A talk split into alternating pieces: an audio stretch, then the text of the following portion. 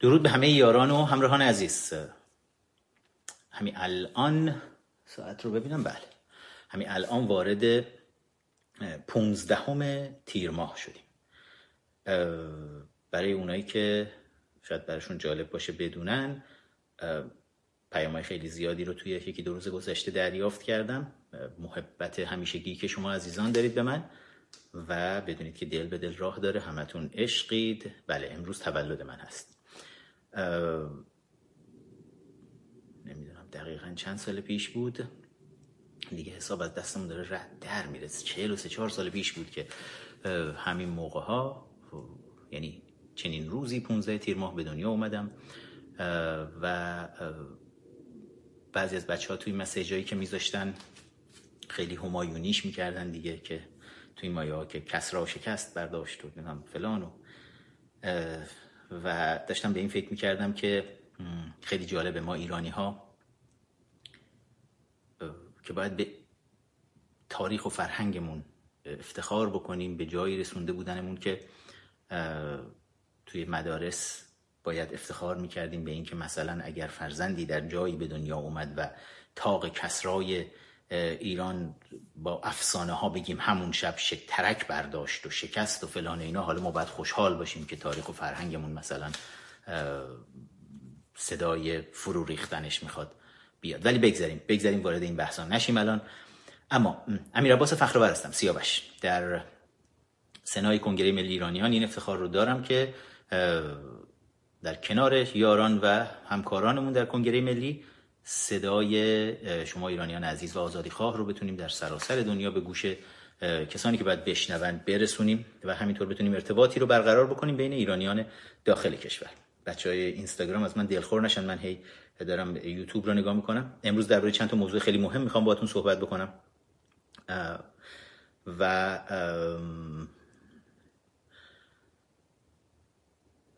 شاید نمیدونم، حالا هنوز هنوز مرددم که آیا درباره تولدم هم حرفی بزنم یا نه، ولی موضوعاتی رو که می‌خوایم درباره‌اش حرف بزنیم بذارید بهتون بگم. اولا دو هفته دیگه کنفرانس گذار به دموکراسی، ششمین کنفرانس گذار به دموکراسی داره برگزار میشه توی کنگره آمریکا، و تعدادی از مشاورین ارشد و دستیاران پرزیدنت ترامپ در برنامه حضور خواهند داشت. داریم سعی می‌کنیم یک گزینه جدید رو روی میز پرزیدنت ترامپ بیاریم در مورد پرونده ایران. حالا بهش میرسم، درباره‌اش صحبت میکنم. درباره آخرین تحولاتی که رخ میده توی اخبار زیاد درباره‌اش میشنوید. بحث تحریم ها، فشار سنگینی که حالا تحریم ها داره به رژیم خامنه ای و ملاهای حاکم بر ایران وارد میکنه، فشار شکننده است روی گردن اونها و دست به همه جور کار احمقانه‌ای دارن میزنن. تهدید کردن دنیا به هر شکلی که میتونن، قدرتی هم ندارن برای این کارها، ولی خب دوست دارن. اتفاقا دیروز یه قدرت نمایی جالبی رو، معمولا آمریکا این کارها رو انجام نمیده، اما دیروز توی فورت آف جولای، روز تولد ایالات متحده آمریکا، پرزیدنت ترامپ خواسته بود که یک برنامه رژه نظامی هم برگزار بشه، اما نه از جنس رژه نظامی که کره شمالی و رژیم ملاها میان انجام میدن، که یه عده سرباز بیچاره رو میارن، پوتیناشون رو میگن واکس بزنید، توی خط پا بکوبید. دنیای امروز دنیای اینجور جنگا نیست. پرزیدنت ترامپ وقتی داشت سخنرانی میکرد، داشت درباره قدرت هوایی آمریکا میگفت، بعد شما میبینید بمب افکن بی تو بالای سر خیلی کم پیش بیاد، شاید پیش نیاد هیچ وقت که شما بمب افکن مثلا بی تو رو، یکی از هولناکترین بمب افکن های تاریخ بشر، ببینی که با دو تا اسکورت بالای سر پرزیدنت روی لینکلن مموریال و نشنال مال واشنگتن داشتن حرکت میکردن. بعد مجموعه جدیدترین جت های جنگی ایالات متحده آمریکا رو میدیدید، گروه آکروجت آمریکا داشتن نمایش هایی رو انجام میدادن، آخرین تانک ها رو داشتید میدیدید. یعنی قدرت برتر نظامی رو به نمایش میذاشت که نیازی نبود بگه سربازان آمریکایی بیان حالا توی خیابون‌های واشنگتن مثلا پا بزنن، پاها همه در یک خط، نمیدونم پای چپ روی تبله، نمیدونم فلان سربازی هم یادمون رفت.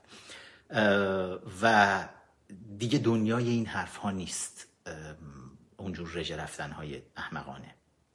اما پرزیدنت ترامپ اصرار داشت با وجود همین مخالفت‌هایی که دموکرات‌ها باش می‌کردن که این قدرت نمایی نظامی را انجام بده و الان مخصوصاً این قدرت نمایی داره برای ملاهای حاکم بر ایران به نمایش گذاشته میشه، برای اینکه بدونن وقتی که با ابرقدرت دنیا میان طرف میشن، اگر میبینن یک جایی ملاحظه کرد فکر نکنن توانش رو نداره، که حالا به اون هم خواهیم پرداخت. درباره اون هم توییت پرزیدنت ترامپ که توییت بسیار پرمعنایی بود روی تهدیدی که روحانی کرده بود، این توییت رو اومده بود زده بود، درباره اون صحبت خواهیم کرد.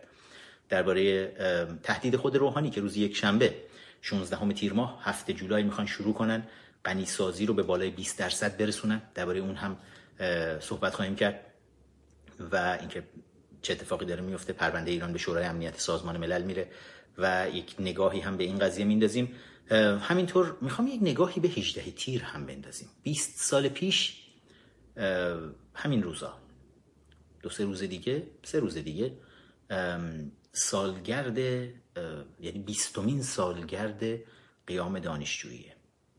قیام دانشجویی که اسم همه ماها از اون قیام دانشجویی بالا اومد و این روزها رسانه‌های فارسی مطمئناً شما رو بمباران خواهند کرد با اطلاعات دروغ درباره هجدهم تیر، ولی خوشبختانه به لطف شبکه‌های اجتماعی امروز دیگه زیاد توانایی مانور دادن ندارن. خواهید دید که خیانتکارانی رو میارن، کسایی که توی سرکوب مستقیم دانشجوها توی همون حادثه نقش داشتن، اونها رو میارن به عنوان رهبران دانشجویی به شما معرفی خواهند کرد. خبرچین‌های وزارت اطلاعات رو میارن به شما معرفی میکنن، مثلا سعی میکنن حادثه رو یک شکل دیگه‌ای براتون نشون بدن. و برای بچه‌هایی که نبودن، خیلی از شماها که الان همراه هستید، هجدهم تیر رو، بیست سال پیش رو یادتون نمیاد، بزرگی این قیام دانشجویی رو و اینکه چرا اینقدر صدا کرد درباره اینها نمیدونید، ولی امروز براتون میخوام یه مقدار درباره این هم بگم تا بیشتر آشنا بشید و اون سمی که از طریق رسانه‌های فارسی این هفته به شما تزریق خواهد شد شاید یه مقدارش خنثی بشه. اما قبل از شروع بحثا بذارید برم رو اینستاگرام، میخوام با شینا وجودی صحبت بکنم. شینا یکی از مسئولین برگزاری کنفرانس گذار به دموکراسی هست الان و بچه‌های یوتیوب نخواهند دید، اما فکر کنم صدای شینا رو بشنوید که ببینیم. اجازه بدید من ببینم چه مشکلی الان روی، فکر میکنم اینجا دوستانی هم که دارن توی اینستاگرام برای من می‌نویسن، شبکه یورتایم، بله الان به صورت زنده شبکه یورتایم هم داره این برنامه رو پخش میکنه، میتونید از طریق شبکه یورتایم هم ببینید. ولی یک لحظه اجازه بدید به من، من اینستاگرام دارم میبینم که یک گیری کرده و نمیذاره من بیارم بالا. خب بذارید من یک بار اینستاگرام، بچه اینستاگرام من یه بار میبندم برمیگردم دوباره که این مشکل امیدوارم رفع شده باشه. بذارید ببینم رفع شده، نه نشده. برمیگردم دوباره اینستاگرام، بیایید بالا که من با شینا صحبت بکنم درباره کنفرانس. یک لحظه دوستان عزیز در یوتیوب به من اجازه بدید من ببینم مشکل چی. انقدر حملات سایبری و ریپورت کردن‌های سنگین رو بلافاصله بعد از اینکه میایم بالا رو اینستاگرام انجام میدن که دوچار مشکل میکنن ما رو. اگر شینا همراه ما هستی و صدای من میشنوی، ریکوست رو بفرست که بتونی بیای بالا و بتونیم صحبت کنیم.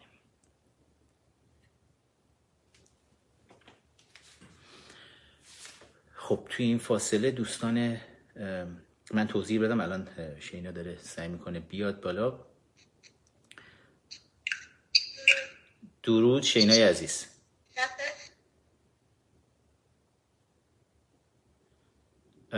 شینا جان صدای منو داری؟ بله من صدای شما رو دارم. باز تصویر دوچار مشکل شده. ما همین چند دقیقه پیش با هم دیگه چک کردیم روی صفحه اینستاگرام خود تو مشکلی نبود، اما اینجا میگم اینجا به دلیل این ریپورت های سنگینی که میشه بر همین مشکل پیش میاد. نمیدونم چیکار کنم. هیچی. نه نه بمون بمون، هیچ کاری نمیتونی بکنی، فعلا فعلا بمون. فقط باید من یه توضیحی میدم و میخوام دوستان رو معرفی بکنم که بدونن بچه‌هایی که میخوان بیان تو کنفرانس گذار به دموکراسی شرکت بکنن، میتونید به خصوص کسایی که تو منطقه واشنگتن دی سی هستن، واشنگتن، ویرجینیا، مریلند یا تو ایالات متحده آمریکا، کانادا، کسایی که براشون راحت‌تر اومدن برای برنامه، میتونید با شینا وجودی در ارتباط باشید. شینا آیدی اینستاگرام چی هست؟ شینا با دو اس شینا. برای دوستانی که توی یوتیوب هستن اس اس اچ ای آی ان ای، درست گفتم؟ این توی اینستاگرام هست و توی فیسبوک هم فکر میکنم با شینا وی جی میتونن پیدات بکنن تو فیسبوک، که برات دایرکت مسیج بفرستن. اوکی دیگه، کسایی که میخوان بیان برای کنفرانس باید هرچه سریعتر پیام ها رو بفرستید برای شینا لطفاً.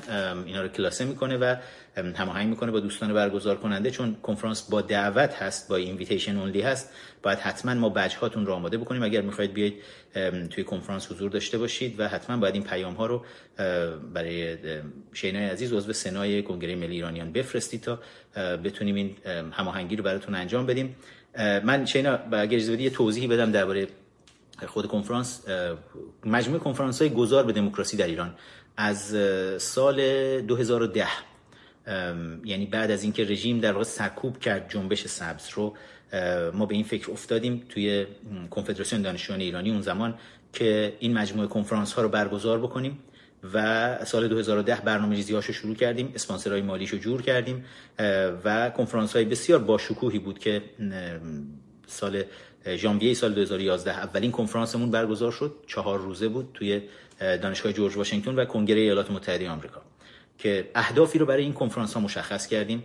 حالا اگر مصاحبه های همون موقع منو مراجعه بکنید، سال دو هزار و ده، دو هزار و یازده، دو هزار و دوازده با صدای آمریکا و رسانه‌های دیگه توضیح میدادم درباره این کنفرانس ها، که یکی از اهداف این بود که اولا ما بتونیم یک مرکزیتی رو برای اپوزیشن ایرانی به وجود بیاریم، مرکزیت هدفمند و عاقل، که کنگره ملی ایرانیان رو سنگ بناش رو گذاشتیم توی همین کنفرانس ها. هدف دیگه این بود که بتونیم بحث تحریم نفت ایران رو روی میز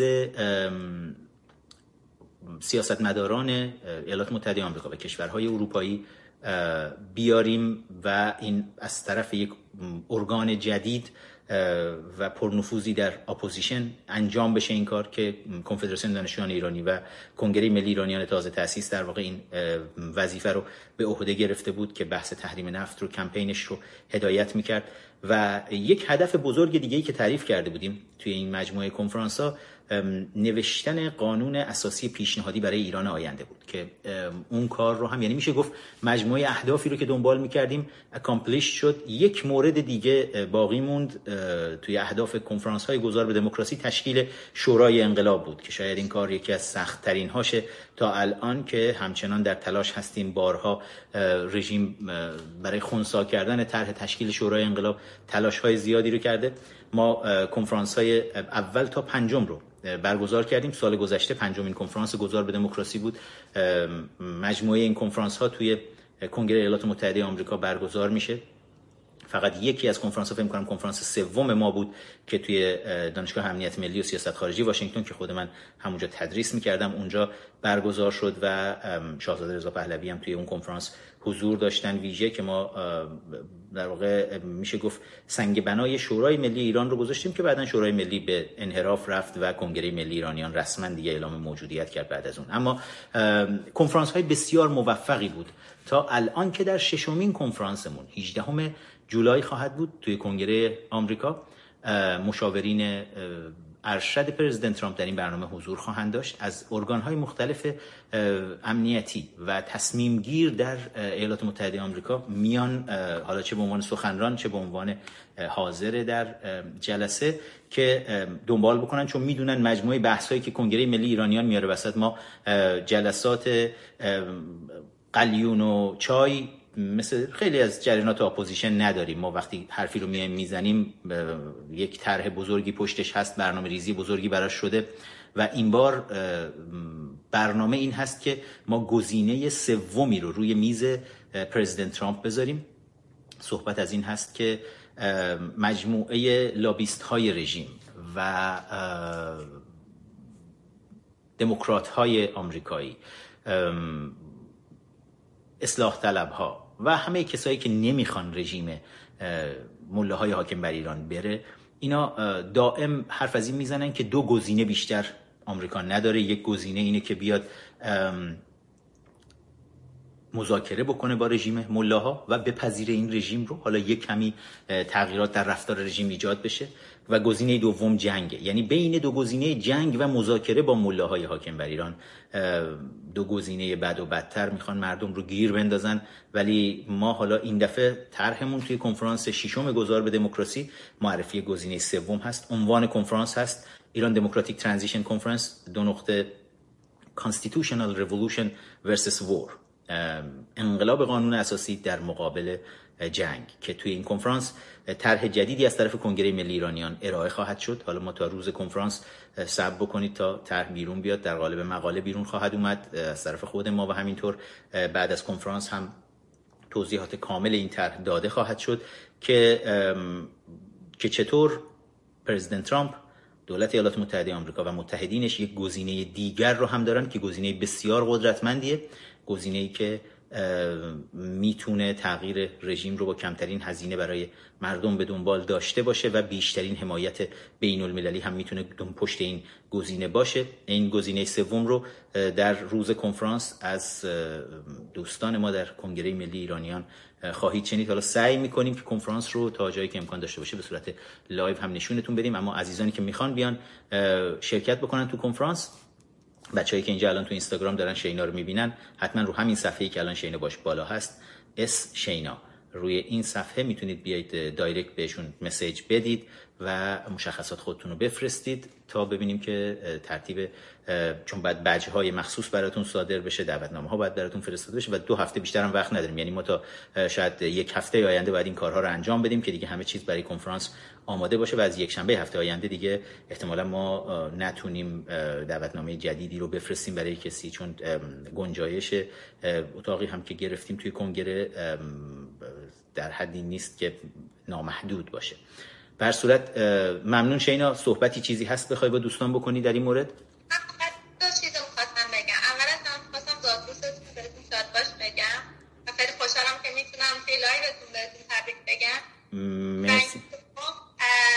اینکه کسانی که توی ایران هستن و یا کسانی که خارج از ایران هستن ولی پاسپورت جمهوری اسلامی دارن، با ویزای دانشجو یا هر ویزایی دیگه این افراد نمیتونن دعوتنامه بگیرن. فقط خواستم بگم که مثلا این اشخاص دیگه زحمت نکشید مسیج بدن. اونایی که در واقع خارج از آمریکا زندگی میکنن، اگر توی آمریکا هستن و چیزی که اونا مشکلی ندارن، اگه بخوام بیان میتونن بیان، و بعد از این که البته خب بررسی بکنیم و اینها. ولی کسایی که از اروپا و اینها بخوان بیان، به مثلا از این طریق بخوان دعوتنامه بگیرن بیان، که نه، اصلا از لحاظ زمانی هم این امکان براشون وجود نداره. و خب گزینه خوبی رو گفتی. مرسی از تبریک تولد شینای عزیز، و امیدوارم که همینجور که توی تمام این مدت خیلی محکم و وفادار به آرمان‌های کنگره حرکت کردی و در کنارمون بودی، در کنار سایر دوستان و عزیزان، همینجور شاهد حضور پررنگ تو و بچه‌های نسل جدید باشیم. یکی از موفقیت‌های بزرگ کنگره ملی ایرانیان این بود که ما همیشه تونستیم خونهای جدیدی رو مثل خود تو شینای عزیز تزریق بکنیم به کنگره ملی، و مثل خیلی از جریانات اپوزیشن در واقع کپک نزنیم و هیچ وقت اجازه ندیم جوانها بخوان بیان وسط، نسل جدید بیاد و این باعث بشه که ارتباطمون قطع بشه با نسل جدید امروز ایران. مرسی شینای عزیز از حضورت. پاینده ایران، بدرود. خب دوستان، همونجوری که گفتم، هم توی اینستاگرام هم توی فیسبوک میتونید مسیج ها رو بفرستید و امکان شرکتی که توی کنفرانس براتون فراهم بشه. اما بپردازیم به اتفاقاتی که داره رخ میده. رژیم این روزها خیلی عصبانیه، خیلی عصبانیه بابت اینکه اروپایی ها باهاش همکاری نکردن. اروپایی ها قول های زیادی رو دادن. اگه خاطرتون باشه وقتی که تحریم ها داشت اتفاق می افتاد، وقتی که فدریکا موگرینی کمونیست می اومد هی می گفت من همه چیزو براتون درست می کنم، آمریکا عددی نیست، و ظریف می اومد می گفت می گفت مگه میذارن آمریکا بخواد ما رو، نفتمون رو تحریم بکنه، ما اروپایی ها رو داریم، و یک همچین توهمات و تصورات عجیب و غریبی رو داشتن. همون موقع هم بهتون می گفتم که اروپا عملاً در برابر قدرت ایالات متحده آمریکا به حساب نمیاد. میتونن مجموعه جنجال هایی رو به پا بکنن، ولی وقتی که بحث، چون حالا غیر از این که قدرت اول نظامی دنیاست، قدرت اول اقتصادی دنیا با فاصله بسیار زیاد هم در اختیار ایالات متحده آمریکاست. و خب این یه چیزی که بعضی از دوستان، حالا من این رو هم بگم، دیروز توی روز تولد ایالات متحده آمریکا، فکر می‌کنم دویست و چهل و سومین سال روز تولد آمریکا بود، اومدم روی توییترم نوشتم که تبریک گفتم، در واقع گفتم آمریکا بهترین دوست ما ایرانی ها بوده. وقتی به تاریخ نگاه میکنیم، به تاریخ معاصر، از دوره باسکرویل، معلمی که در آذربایجان، در ایران،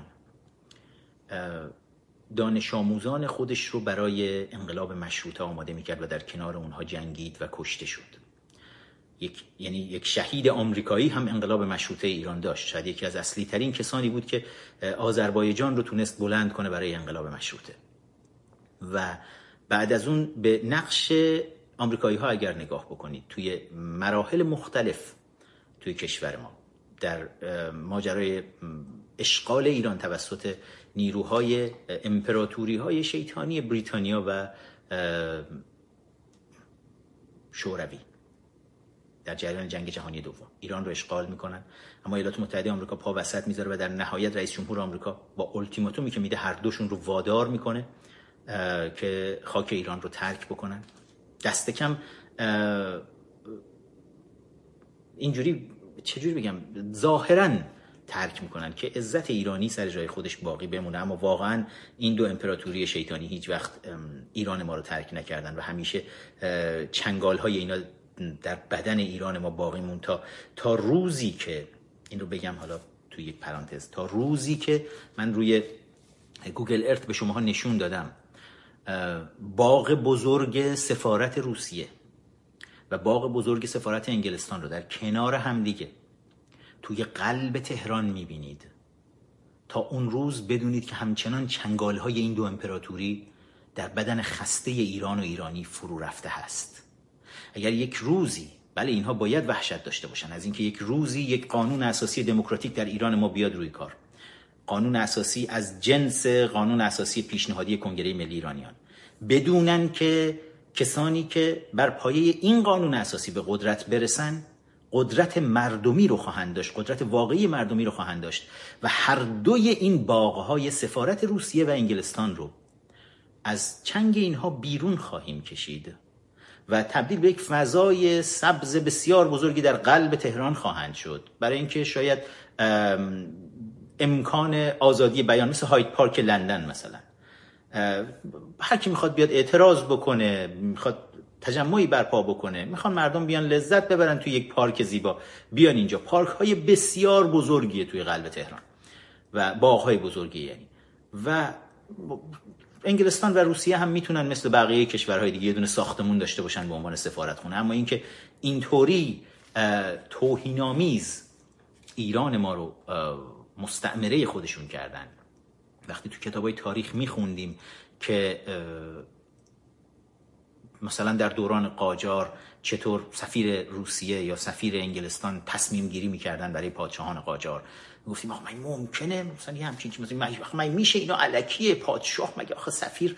ولی امروز وقتی میبینیم، همین دو هفته پیش همزمان جشن روز ملی روسیه در باغ بزرگ سفارت روسیه در تهران برگزار میشه و تمام سرداران سپاه پاسداران تروریستی دست جمعی با یونیفرم های خودشون میرن تا کمر تا میشن و شما حضور تعداد زیادی از پرستوهای بی‌حجاب رو دارید میبینید زیر چشم اینها. اینجا دیگه تحریک نمیشن آقایون، برای اینکه دیگه امپراتوری مادر برنامه رو برگزار کرده و مجموعه اصولگراها رو میبینید توی این مهمونی حضور دارن. مهمونی بغل دستیش هم همزمان سفارت انگلستان نود و سومین سالگرد تولد ملکه‌شون رو برگزار میکنن و مجموعه اصلاح طلب‌ها رو میبینید اونجا هستن. همین اصلاح طلب‌هایی که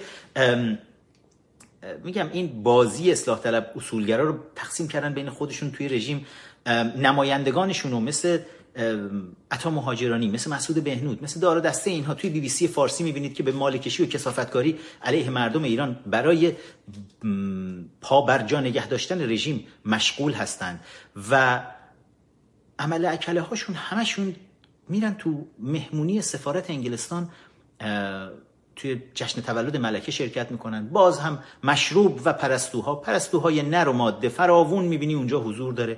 این ورم توی سفارت روسیه اصولگراها دست جمعی حضور دارن و این همچنان داره نشون میده که ما همچنان مستعمره این دو کشور باقی موندیم.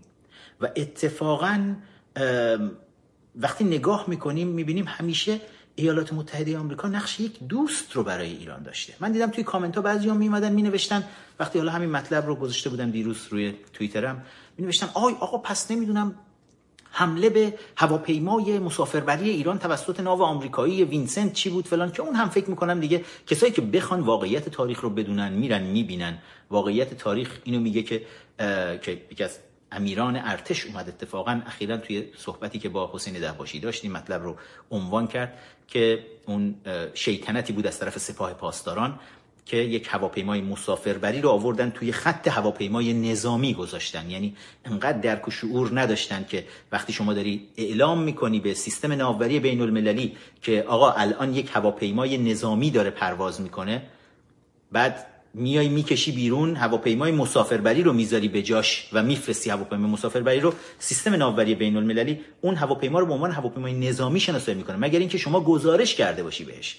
و سپاه پاسداران این شیطنت رو کرد و ناو هواپیمابر آمریکایی تصورش این بود که یک هواپیمای نظامی بالا سر ناو داره میاد و این هواپیما رو زدن و مسلماً شیطنت سپاه پاسداران بود که جون مردم ایران هم اصلا براشون مهم نیست، اصلا براشون مهم نیست، ولی حالا میخواستن گردن آمریکایی ها بندازن. هر غلط دیگه که میخواستن بکنن بحث این بود. و یا درباره بیست و هشت مرداد میگن که آی آقا اسنادش اومده که بیست و هشت مرداد نمیدونم، توی کتاب رفیق آیت الله مفصل براتون نوشتم، بیست و هشت مرداد یک قیام مردمی خودجوش بود و کودتایی در کار نبود. برای خیلی از جوانها شاید یه خورده سنگین باشه، انقدر بمباران تبلیغاتی میشن توسط رسانه‌های چپ که میگم خیلی سنگینه، اما واقعیت تاریخ اینه. کودتا وقتی شما میکنی که در قدرت نیستی میخوای بیای توی قدرت بشینی. خب وقتی پادشاه ایران اون زمان محمد رضا شاه پهلویه، محمد رضا شاه پادشاه ایرانه، چطوری محمد رضا شاه میتونه بیاد کودتا بکنه برای خودش؟ مگر اینکه کس دیگه‌ای در جای دیگه‌ای مثلا نخست وزیر باشه در کشور و تصمیم بگیره بیاد سیستم حکومتی کشور رو عوض بکنه و بیاد علیه بالادستی خودش که پادشاه ایرانه که پادشاه ایرانی که منصوبش کرده بخواد کودتایی بکنه و اون وقت با برخورد مردمی مواجه بشه و بعد جریانات چپ بیان و شروع کنن سر صدا کردن که ای وای آمریکا دیدید اومد کودتا کرد. و بی تجربگی سازمان اطلاعات مرکزی آمریکا سی آی ای در اون زمان هم بی تقصیر نبود و دامن زدن برای این شایعات، چون سی آی ای تازه تشکیل شده بود اون زمان و میخواستن خودی نشون بدن. گزارشی رو مأمور سی آی ای در ایران در واقع میبره برای رئیس جمهور آمریکا ژنرال آیزنهاور اون زمان که بله ما تونستیم هدایت بکنیم یک همچین برنامه‌ای رو که نخست وزیر میخواست کودتا کنه با حمایت چپگراها و روسیه و حزب توده ایران میخواستن کودتا کنن علیه شاه، ما کودتا رو خونسا کردیم و از این حرفا که رئیس جمهور آمریکا آیزنهاور هم حرفهای حتی همین مدیر ارشد سی آی ای رو باور نمیکنه و در کتاب خاطرات خودش آیزنهاور مینویسه که چیزی که داشت برای من تعریف میکرد والاس بیشتر شبیه یک ناول بود، یک افسانه بود که داشت میگفت، منم به روش نیاوردم. و سی آی ای میخواست یه کردیت بی جایی رو برای خودش کسب بکنه. کاگبه سازمان اطلاعات مرکزی شوروی ها هم دید که خب اگر انقدر احمق هستن توی سی آی ای میخوان این رو گردن بگیرن، بذار ما بندازیم گردنشون. اونا هم این تبلیغات سنگین رو شروع کردن توسط امثال چمران و دار دسته اونها که بله آی بیست و هشت مرداد کار آمریکایی ها بود. نه، کار آمریکایی ها نبود. پول‌هایی اگر پخش شد بین آخوندها توسط انگلیسی‌ها پخش شد. آخوندها طرفداران مردمی خودشون رو ریختن توی خیابون. همه اینها رو به تاریخ مراجعه بکنید، اسنادی هم که الان بیرون اومده و می‌بینید عملاً که اگر حتی کار آمریکایی‌ها بود کار بدی نبود که از پادشاه ایران حمایت بشه. همه اقدامات پادشاهی ایران رو تأیید نمی کنیم، اما اینکه بخواد پادشاهی ایران فرو بریزه و حکومت به دست کمونیست‌های بیفته، حزب توده‌ای بیفته که کاملا عروسک‌های خیمه شبازی در دست حزب کمونیست مرکزی شوروی هستند، این خطرناکترین اتفاقی بود که میتونست برای ایران ما رخ بده. ولی واقعیت اینه که آمریکا نقشی نداشته تو اون قضیه و این رو توی اسنادی که من اتفاقا اسناد محرمانه خود سی آی ای که حالا بعد از نیم قرن منتشر شده توی کتاب رفیق آیت الله براتون گذاشتم، برید دقیقاً ببینید و متوجه میشید که داستان چی بوده. پس به مجموعه اقدامات ایالات متحده آمریکا در تاریخ ایران اگر نگاه بکنید میبینید همیشه به عنوان دوست و برادر در کنار ما ایرانی‌ها ایستادن. بعد از جنگ جهانی دوم که ایالات متحده آمریکا حضور پررنگ در ایران داشت تا هزار و نهصد و هفتاد و نه تا هزار و سیصد و پنجاه و هفت، توی این حدود سه دهه ما شاهد یک رشد اقتصادی، فرهنگی، اجتماعی، نظامی، سیاسی در کشورمون هستیم که همش به خاطر کارشناس‌های آمریکایی که اومدن واقعا دلسوز ایران و ایرانی بودن و میخواستن که ایران رو به عنوان یک متحد خوب خودشون توی منطقه داشته باشن و تقویت بکنن و این سالها سالهای شکوفایی و عزت و قدرت ایران و ایرانیه. از هزار و نهصد و هفتاد و نه به بعد، بعد از انقلاب مارکسیستی اسلامیستی توی ایران اگر نگاه بکنید که شوروی‌ها میان توطئه میکنن که دست آمریکا رو از ایران کوتاه بکنن، ایران ما با سر میره توی دره که چرز کنم توی فاضلاب و توی تمام جنبه‌های اجتماعی، اقتصادی، سیاسی، فرهنگی، نظامی، هنری، تو تمام جنبه‌ها اگر نگاه بکنید، هنری گفتم وای وای وای فیلم‌ها و سریال‌های جدیدی که ساخته میشه، چی بود اسمش خدایا، رقص رقص روی شیشه something یا یه چیز جدیدی الان در اومده به اسم گاندو و یعنی آدم وقتی به این اینها نگاه میکنه اوج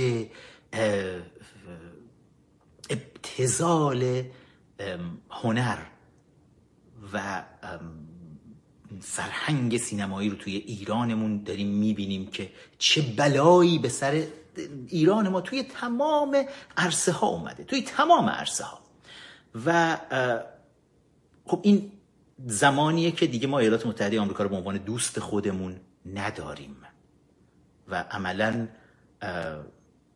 شوروی ها، روس ها کنترل کشور رو به دست دارن روی صحنه و پشت صحنه هم انگلیس ها اون بخش دیگر رو با اصلاح طلب ها، یعنی بازی روس و انگلیس توی کشور ما همچنان ادامه داره و هر دوشون هم به یک توافقی نانوشته گویا رسیدن که با همدیگه اجازه ندن آمریکا دوباره بتونه برگرده توی کشور ما، چون میدونن اگر ایالات متحده آمریکا به ایران ما برگرده و دوباره ایران ما دوست آمریکا باشه، یکی از چیزایی که ما توی همین کنفرانس هامون دائم دنبال میکنیم، نگاهی به آینده داریم و اینکه ایران بدون ملاهای حاکم، ایران پس از رژیم خامنه‌ای چه ایران شکوهمندی خواهد بود. همیشه این رو مد نظرمون داریم که بازگشت ایالات متحده آمریکا به ایران به عنوان یک دوست میتونه عملاً حضور انگلستان و روسیه رو در ایران و چین رو، همه کشورهای درب و داغون و پیزوری رو که الان در نبود آمریکا دارن توی ایران سورچرونی میکنن، میتونه حضور اینها رو با مشکلات بسیار زیادی مواجه بکنه و عملاً تمام کمپانی هاشون ورشکست خواهند کرد، چون اعتمادی که به بی‌طرف دیگه با خودمون رو در وایسی نداشته باشیم، اعتمادی که ایرانی ها به آمریکایی ها، به کمپانی های آمریکایی، چشماتون رو ببندید فقط یه خورده از این غرور و چی میگن خودپسندی های کاذب دست بردارید و ببینید آیا اگر قرار باشه بخواید برید جنسی رو بخرید بین کمپانی های آمریکایی و کمپانی های روسی و چینی و اینجور چیزها، ببینید انتخابتون چی خواهد بود، ببینید آیا به چشم به هم زدنی میرسه که انتخاب خودتون رو انجام بدید یا نه. و این تو جامعه امروز ایران ما وجود داره و نگاه درستی هم هست. توی تمام دنیا هم به این باور رسیدن، هر کجای دنیا نگاه بکنید که دوستی با آمریکا رو انتخاب میکنن، چون مشاهده رشد همه جانبشون هستید. هر کجایی هم که احمقانه پیگیر یک سری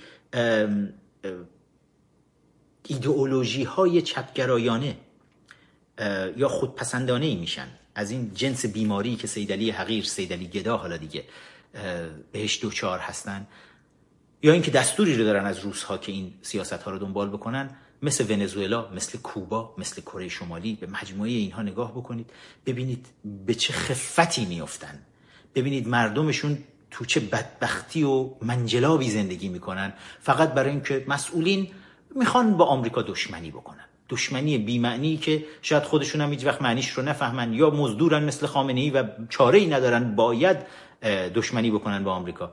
ولی واقعیت اینه که ایران فردایی که ما داریم میبینیم، بله، بهترین دوست ما در دنیا ایالات متحده آمریکا خواهد بود و تاریخ نشون داده از رفتار ایالات متحده که همونطور که ژاپن و آلمان بعد از جنگ جهانی دوم دشمنان آمریکا بودن، به آمریکا حمله میکردن، آمریکایی ها رو میکشتن، ژاپنی ها به پرل هاربر حمله کردن، اون کامیکازه ها، خلبان های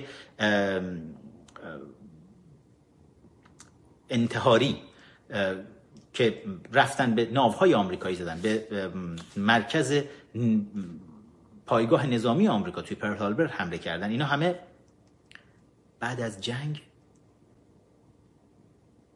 درسته تسلیم شدن، اما آمریکا عزتشون رو نشکست، بلکه بهشون راه درست رو نشون داد برای اینکه چطور توسعه فرهنگی، نظامی، سیاسی، اقتصادی، اجتماعی پیدا بکنن و متد درست رو دنبال کردن و هر هم ژاپن رو، هم آلمان رو، هم اروپای غربی رو و بعد از اون اروپای شرقی رو، هر جایی رو که انتخاب میکنه دوستی با آمریکا رو بعد از دشمنی حتی با آمریکا، شما میبینید چه رشد چشمگیری پیدا میکنن. ایران ما هم توی نوبت هست و این اتفاق برامون خواهد افتاد. فقط باید همت کنیم، یکم از این تنبلی اجتماعی که بهش دوچار شدیم این روزها باید دست برداریم و بتونیم مسیر رو باز بکنیم تا دست روسیه و انگلستان رو و چین رو از ایرانمون کوتاه بکنیم و دوباره بتونیم کسانی رو که دلسوز ما هستن به عنوان دوست در کنار خودمون داشته باشیم. اما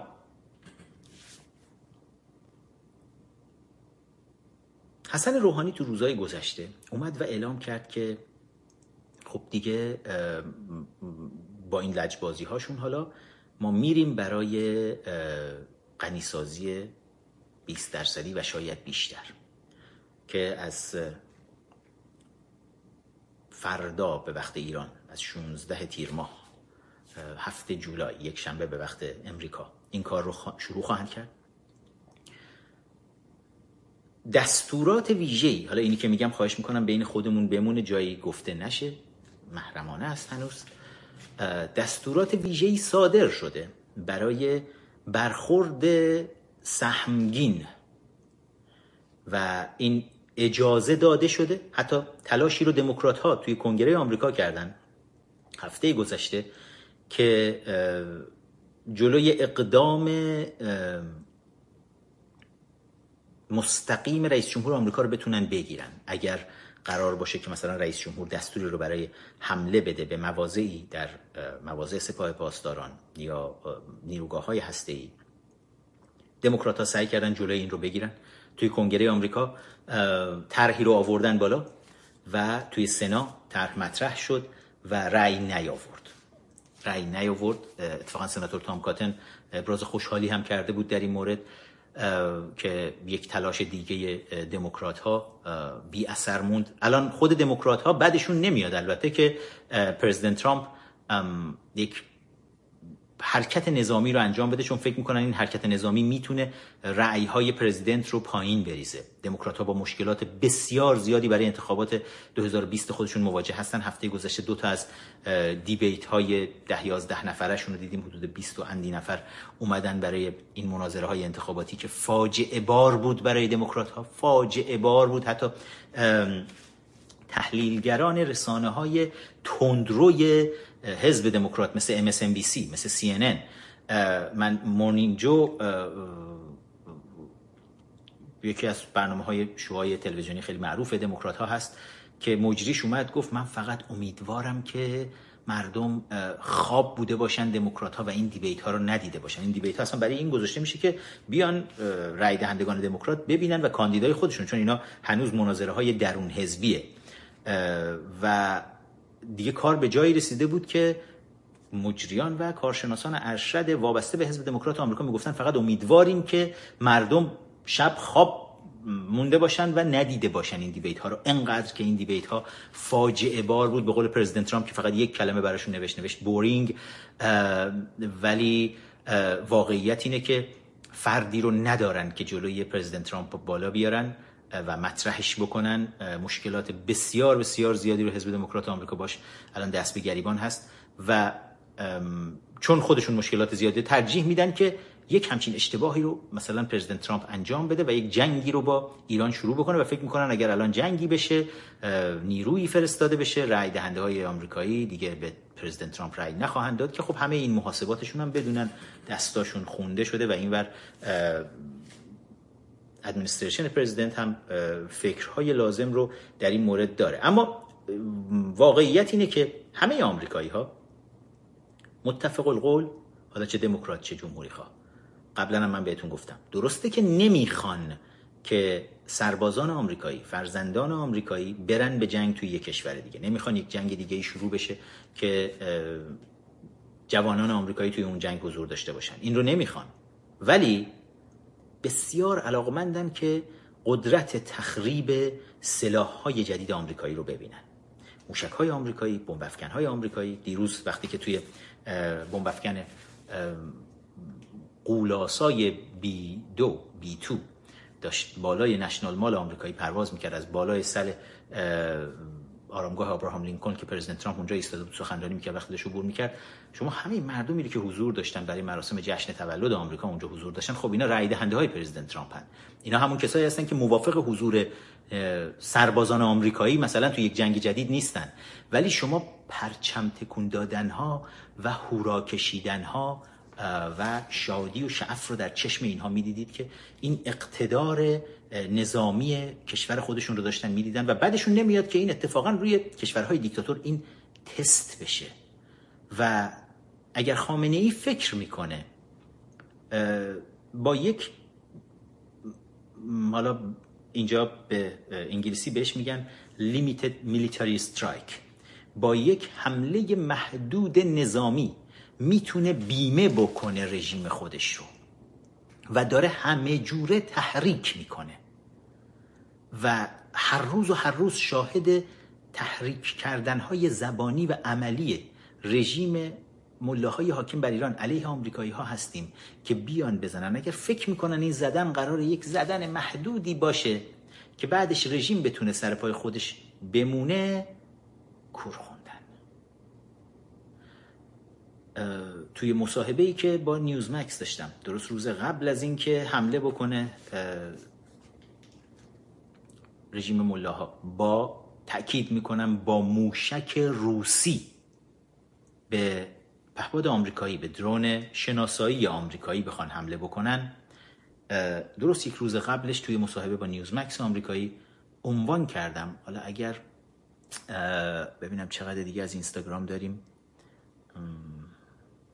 نمیدونم چقدر دیگه میتونم روی اینستاگرام باهاتون صحبت بکنم، ولی بچه اینستاگرام اگر زمان رو دارید به من بگید که ممنون میشم. فکر میکنم همین حدود آره ده پانزده دقیقه مونده که آخر اون مصاحبه، حالا نشون میدم یکم بریم جلوتر که اینستاگرام دیگه بعد از یک ساعت اگر قطع شد من اونور بتونم بیارم این ویدیو رو نشون بدم. همینجوری میبینم بچهای اینستاگرام دارن تولدت مبارک رو مینویسن. بچه‌ها مرسی، به خدا همتون خیلی هم عشقین، ولی حواسمو پرت نکنید.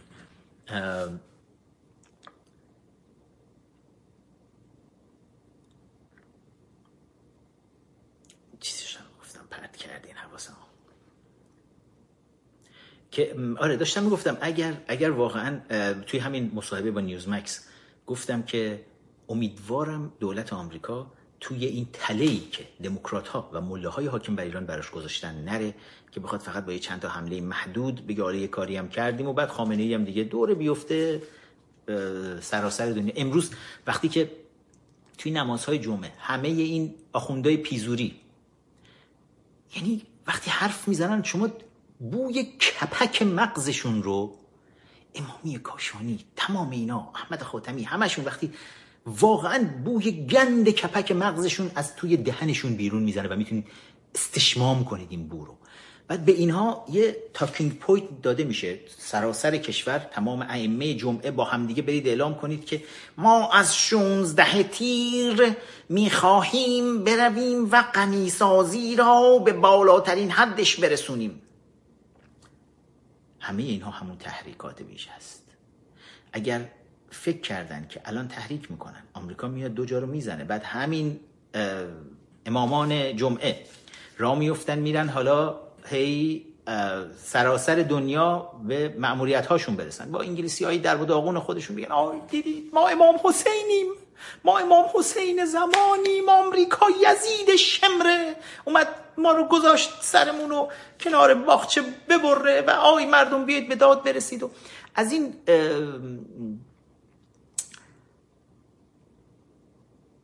شامورتی بازی هایی که از مله ها زیاد دیدیم، متخصص این کارا هستن و منتظرن تا فرصت بهشون داده بشه تا بیان تو عرصه جهانی و برای خودشون شروع کنن متحد دست و پا کردن. تصورشون توی تمام این دو سه سال گذشته بعد از اینکه پرزیدنت ترامپ روی کار اومد این بود که ظریف دائم میمد با افتخار میگفت ما بین جبهه متحدان ایالات متحده اختلاف انداختیم، الان دیگه متحدین اروپایی آمریکا ازش حمایت نمیکنن و الان دیگه نه انگلستان حمایت میکنه نه نمیدونم فرانسه حمایت میکنه. همین دیروز وقتی که یک نفت کش قولاسای رژیم توسط اسکادران دریایی انگلستان توی تنگه جبل الطارق در واقع میاد و مصادره میشه،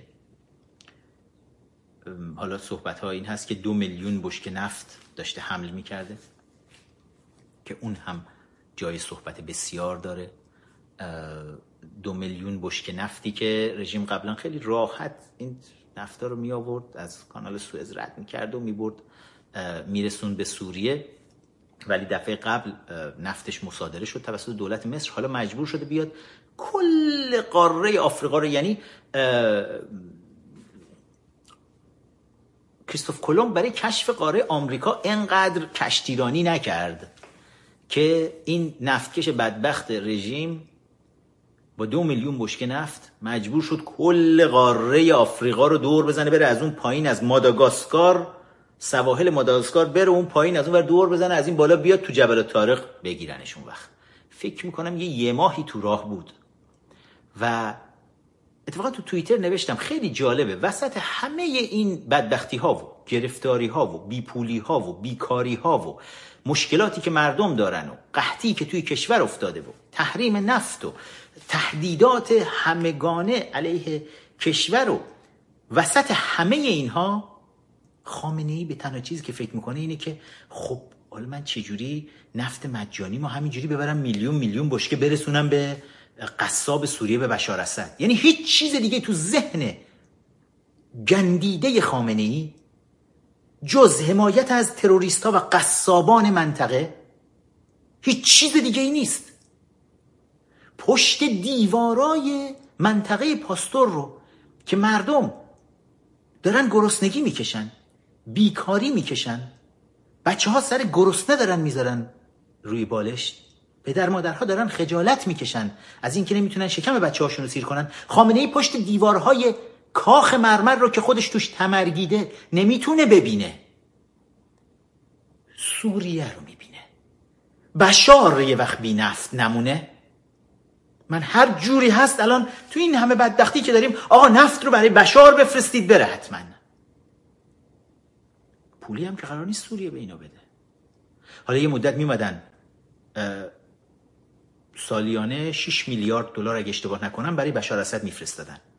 الان تمام سیستم بانکیشون مختل شده، پول نفت هم ندارن چون نمیتونن نفت بفروشن. حالا گفتن چیکار کنیم؟ نشستن تو اتاقای فکر خودشون، تو اون اتاق فکر منقلیشون که آقا پول که نمیتونیم بفرستیم، بذار نفت براش مجانی بفرستیم خودش بره نفت، ما که نفتمون رو نمیذارن بفروشیم، ما بفرستیم برای سوریه، سوریه بره این نفتو شروع کنه خودش بفروشه پولش از اون راه در بیاره. خامنه‌ای فقط به این چیزا فکر میکنه. یعنی دیگه من فکر نمیکنم در نه فقط تاریخ ایران، در طول تاریخ بشر دیکتاتوری بی‌شرم‌تر، ظالم‌تر و کثیف‌تر از شخص سید علی خامنه‌ای تاریخ به خودش دیده باشه. حالا امروز درجه نفرتی که علیه خامنه‌ای توی ایران ما هست، این درجه نفرت رو صبر بکنید تا واقعیتش رو بعد از سقوط خامنه‌ای ببینید. چند روز پیش با یکی از بچهای دبیرستانی صحبت می‌کردم یه جایی، حالا نمیتونم بگم کجا، یه دختر کوچولوی دبیرستانی بود و از طریق تلفن حرف می‌زدیم.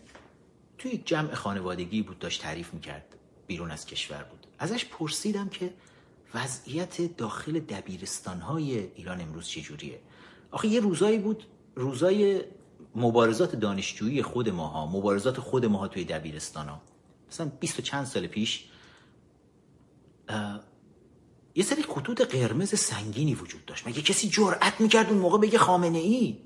مگه کسی جرئت می‌کرد بگه ولی فقیه؟ من خیلی با احتیاط از این دختر کوچولو، حالا کوچولو میگم مثلا پانزده شانزده ساله، خیلی با احتیاط ازش پرسیدم امروز تو م... نمیخواستم مستقیم برم سر اصل مطلب.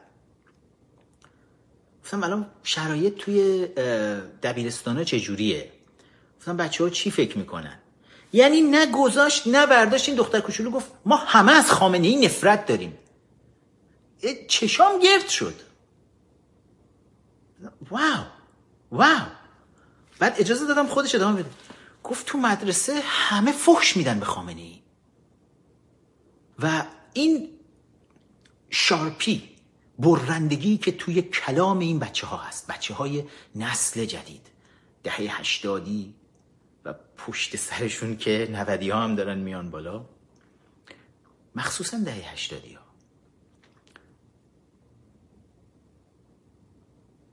اون مصلحت اندیشی و ترس و نگرانی که توی نسل، حالا نسل ماها، نه خود ماها، تو نسل ماها وجود داشت، اون رو ندارن. من خیلی دوستای نزدیک دوران مدرسه خودم، دوران دبیرستان، به واسطه این که مثلا حالا ما تو جمع خودمونی خودمون میگفتیم آقا آخه این وزن نیست، این چه کاریه که ولی فقیه داره انجام میده، آخه برای چی داره میاد خودش رو هی به زور غالب میکنه میگه من آیت الله هم، این که حجت الاسلام بود، آقا برای چی داره میاد میگه من مرجع تقلیدم. به خاطر این حرفا بچه‌ها رابطه‌شون رو قطع می‌کردن با ماها از وحشتشون، دوستای صمیمیمون. من سالیان سال ازشون دیگه خبر نداشتم.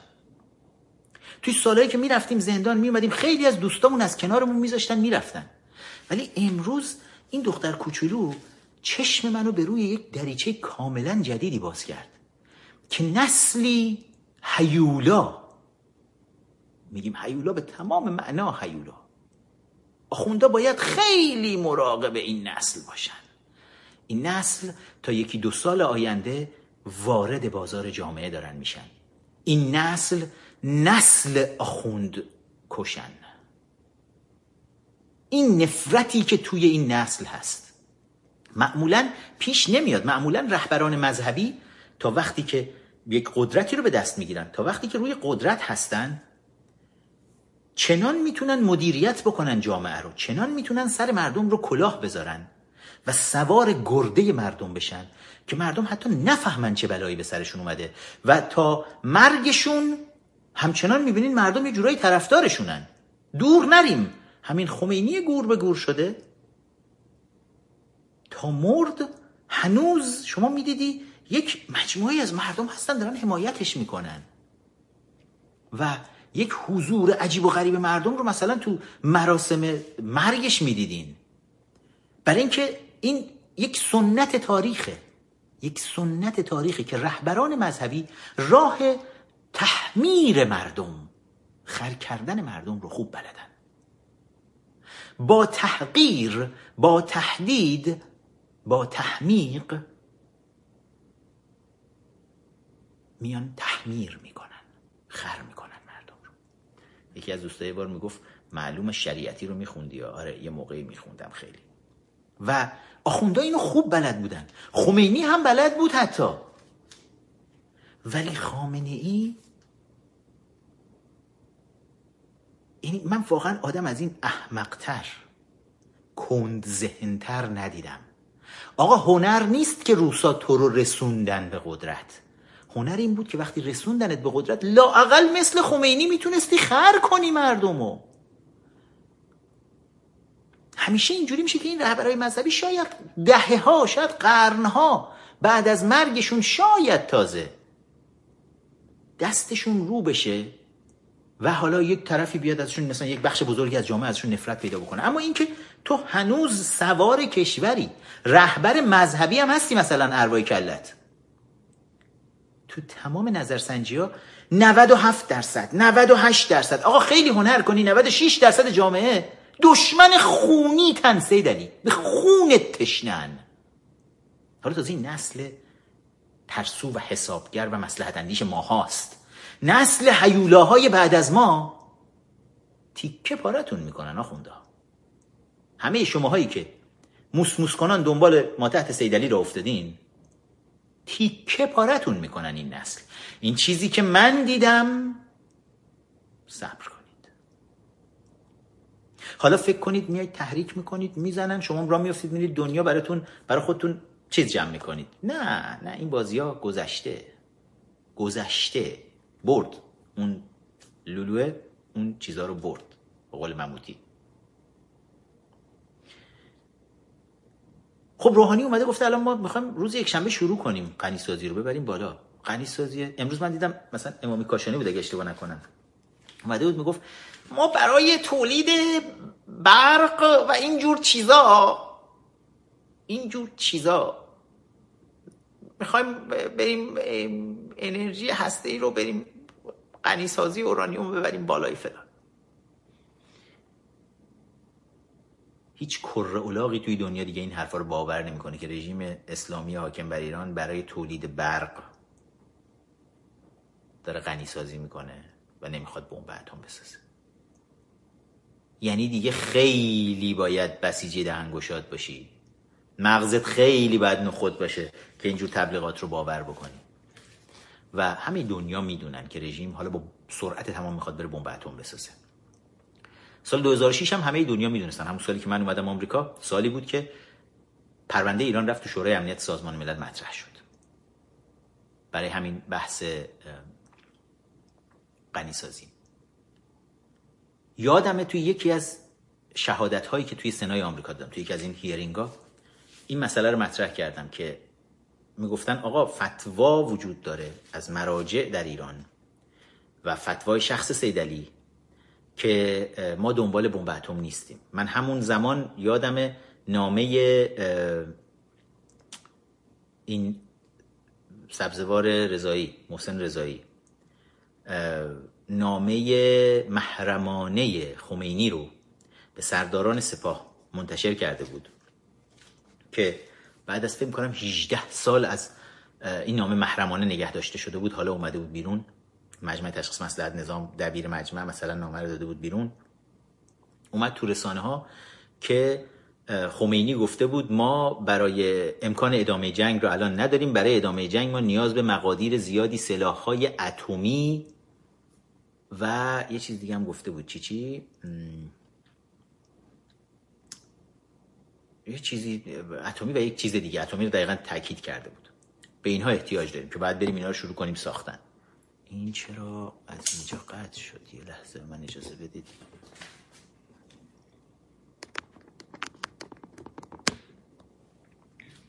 بعد خب این حرف خمینی بود، بعد این اومد توی رسانه های نامه منتشر شد. خود من این بخش نامه رو برداشتم گذاشتم تو سخنرانی خودم، گفتم آقا اینایی که دارن دروغ میگن، این ملاهایی که میگن ما دنبال سلاح اتمی نیستیم، خمینی داره بهشون میگه تو پایان جنگ میگه تا وقتی که نرفتید این سلاح‌های مقدار زیادی سلاح‌های اتمی نساختید، فعلا جنگ رو متوقف کنیم، آتش بس اعلام کنیم تا بمب اتممون رو بسازیم، بعد دوباره برگردیم جنگ رو ادامه بدیم با دنیا. گفتم خب این حرف خمینیه. بعد همین جمله توی تمام خبرگزاری‌ها پنج ساعت بعد از اینکه نامه منتشر شده بود، این جمله رو خبرگزاری‌ها حذف کرده بودن، تمام نامه رو گذاشته بودن، این یه جمله رو از توش حذف کرده بودن که بعد من حذفش هم آوردم، حتی توی همون جلسات هیرینگ توی کنگره آمریکا نشون دادم و گفتم اینا اینا دارن گولتون میزنن ها، اینا دنبال بمب اتم ان. دقیقاً پرونده ایران تو شورای امنیت سازمان ملل مطرح شد و شورای امنیت حتی اجازه اقدام نظامی، اقدام نظامی بین المللی برای برخورد با این برنامه هسته‌ای ایران رو صادر کرد. بعد از اون بود که رژیم مالکشای رژیم دوره افتادن که هی مذاکره بکنیم و ببریم و بیاریم و که یه جوری این قضیه رو بخوابونن، ولی این پرونده اونجا باقی موند، هیچ وقت پرونده بیرون نیومد، به حالت اه اه چی میگن تعلیق در اومد فعلا بررسیش و پیگیریش و مسکوت موند، اینجوری بگیم بهتره. الان که روحانی اومده میگه ما میریم بیرون، خیلی جالبه دو سال و نیم پیش رئیس جمهور جدید آمریکا اومد روی کار و بعدش هم از برجام هم یک سال و اندی پیش اومد بیرون و رژیم هم گفت آی اگر برن بیرون آی نمیتونن آی فلان میشه. ظریف اومد گفت میگه ویت استروک آف پن با یه حرکت قلم مثلا نمیتونه. آقا داشت کاتن رو مسخره میکرد، همه اینا رو همه ماها یادمون هست اتفاقاتی که افتاد، ولی تونست آمریکا اومد کرد اومد بیرون گفت ببینم چه غلطی میتونیم بکنیم. اروپایی‌ها گفتن آقا ما نشستیم، هیچ کدومشون هم نشسته بودن. بلافاصله پشت سر آمریکا تمام کمپانی‌های اروپایی بلافاصله پشت سر آمریکا اومدن بیرون، یادتون هست؟ همشون اومدن بیرون. تمام کمپانی‌های بزرگ خیانتکار اروپایی از آلمان بگیرید تا فرانسه، همه اینا که تو تمام این سالا خیانت میکردن به مردم ایران، یادمون نره. این بحثو بذارید یه پرانتز کوچولی دیگه باز کنم. موقع که داشتم از دوستی آمریکا میگفتم با ایران، به این دقت بکنید که آمریکا تنها کشوریه توی دنیا که رژیم اسلامی حاکم بر ایران رو به رسمیت نمیشناسه ها. چهل ساله در کنار مردم ایران ایستاده، ولی تمام این کشورهای پر ادعای اروپایی جشنای آنچنانی خودشون هم تو سفارتخانه‌هاشون توی ایران میگیرن، دائم پولای نفت مردم ایران هم میچاپن میبرن، کمپانیای بزرگشون هم میان سرمایه گذاری میکنن، انواع اقسام وسایل شنود، وسایل سرکوب، همه جور کوفت و زهرماری هم در اختیار رژیم قرار میدن برای اینکه مردم رو سرکوب بکنه. ما همه این چیزا رو دیدیم. بچه‌های اینستاگرام اگر قد چرا قد نشد اینستاگرام راستی شصت دقیقش رد شد یا نشد نمیدونم. بچه‌ها اگر قد شد اینستاگرام بیایید روی یوتیوب لطفاً همراه باشید. اگرم نمیتونید یوتیوب بیاید روی ماهواره یور تایم میتونید برنامه رو ببینید. من نمیدونم تعجب میکنم یا همین الان قطع میشه چون شصت دقیقه رد کردیم. او من یه بار اولش قطع کردم دوباره برگشتم. او یه چند دقیقه دیگه فکر میکنم قطع میشه. درسته. اگه قطع شد بچه اینستاگرام بیاید لطفاً روی یوتیوب همراه باشید. بچه یوتیوب هم تو این فاصله لایک بکنید لطفاً، کامنت بذارید، لایک بکنید و صفحه اینستاگرام رو بچه های یوتیوب فراموش نکنید دنبال بکنید. امیر نقطه فخرور صفحه اینستاگرام رسمی منه و ایرانیان نقطه کنگره صفحه اینستاگرام رسمی کنگره ملی ایرانیانه که مرسی از حمایتتون. با سرعت تمام اون صفحه هم داره رشد میکنه. اتفاقا در توییتر هم بچه های اینستاگرام بیایید لطفا رو توییتر، احتیاج داریم به حضورتون، خیلی هم احتیاج داریم. اگر رو توییتر نیستید رجیستر کنید، بیایید روی توییتر. توییتر من هست ادساین فخرآور، بیایید فالو بکنید. همینطور توییتر کنگره ملی ایرانیان ایرانیان کنگرس هست، بیایید اونجا هم فالو بکنید. بذارید ما نتورک خودمون رو بتونیم هرچه بزرگتر و بزرگتر بکنیمش. و بازم میگم بچه اینستاگرام روی یوتیوب لطفا همراهمون باشید. حالا این بحث ادامه داره. من الان این ورق قد بشه اینستاگرام میخوام از ویدیوها هم استفاده بکنم توی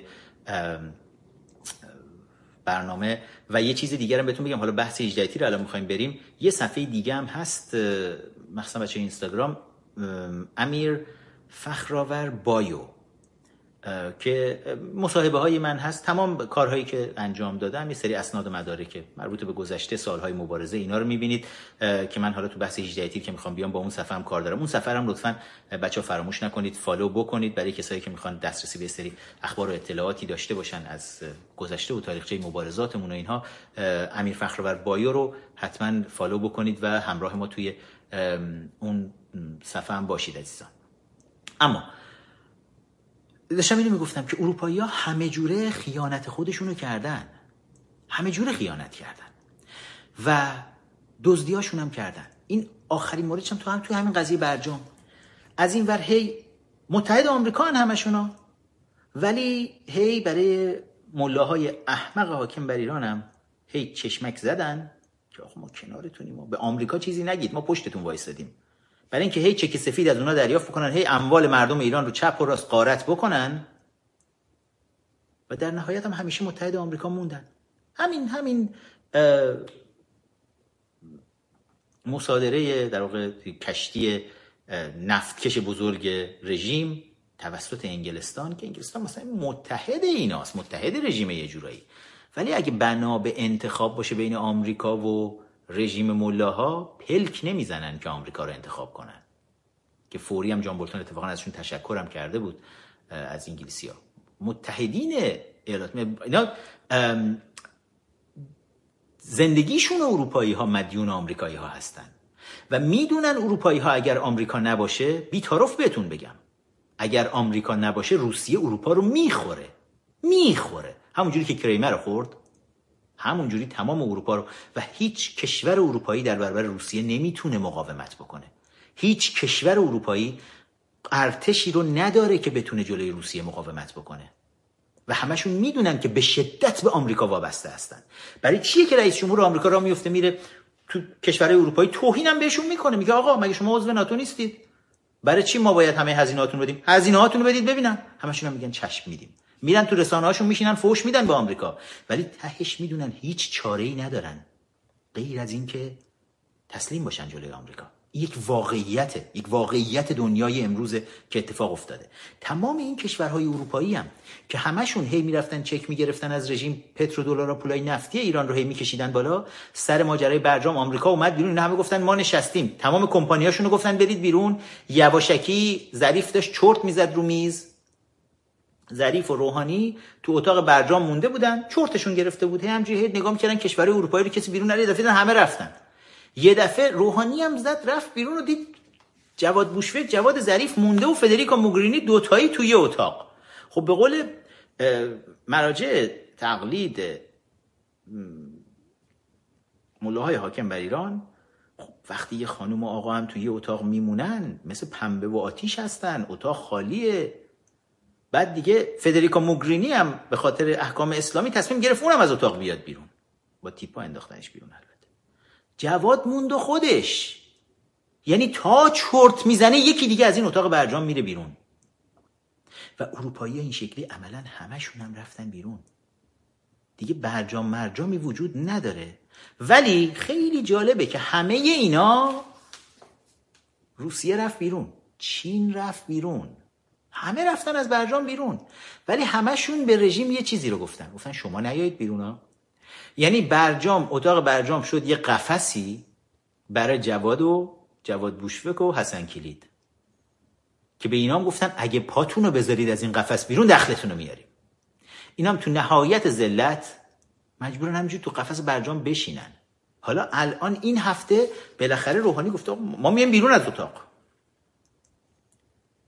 همه اون اروپایی هم که تو تمام این سالا هی داشتن با سیویل میگرفتن از اینا، همه اونا هم گفتن ببین اگه بیاید بیرون ما چاره‌ای نداریم جز اینکه بریم کنار آمریکا بشینیم تو شورای امنیت سازمان ملل متحد. پرونده رو امریکا فرستاد برای شورای امنیت. آلردی که اینا اعلام کردن، گفتن یک شنبه اگر واقعا ایران بیاد و بره برای تولید، چون تا همینجا که خب آژانس انرژی اتمی اعلام کرده ایران تخطی کرده، بالای سیصد، یعنی از مرز سیصد کیلوگرم اورانیوم غنی شده عبور کرد که این یک تخلف آشکار توی برجام بود و این رو گزارش کردن. حالا مرحله بعدی که میرن برای غنیسازی بیست درصد و به بالا،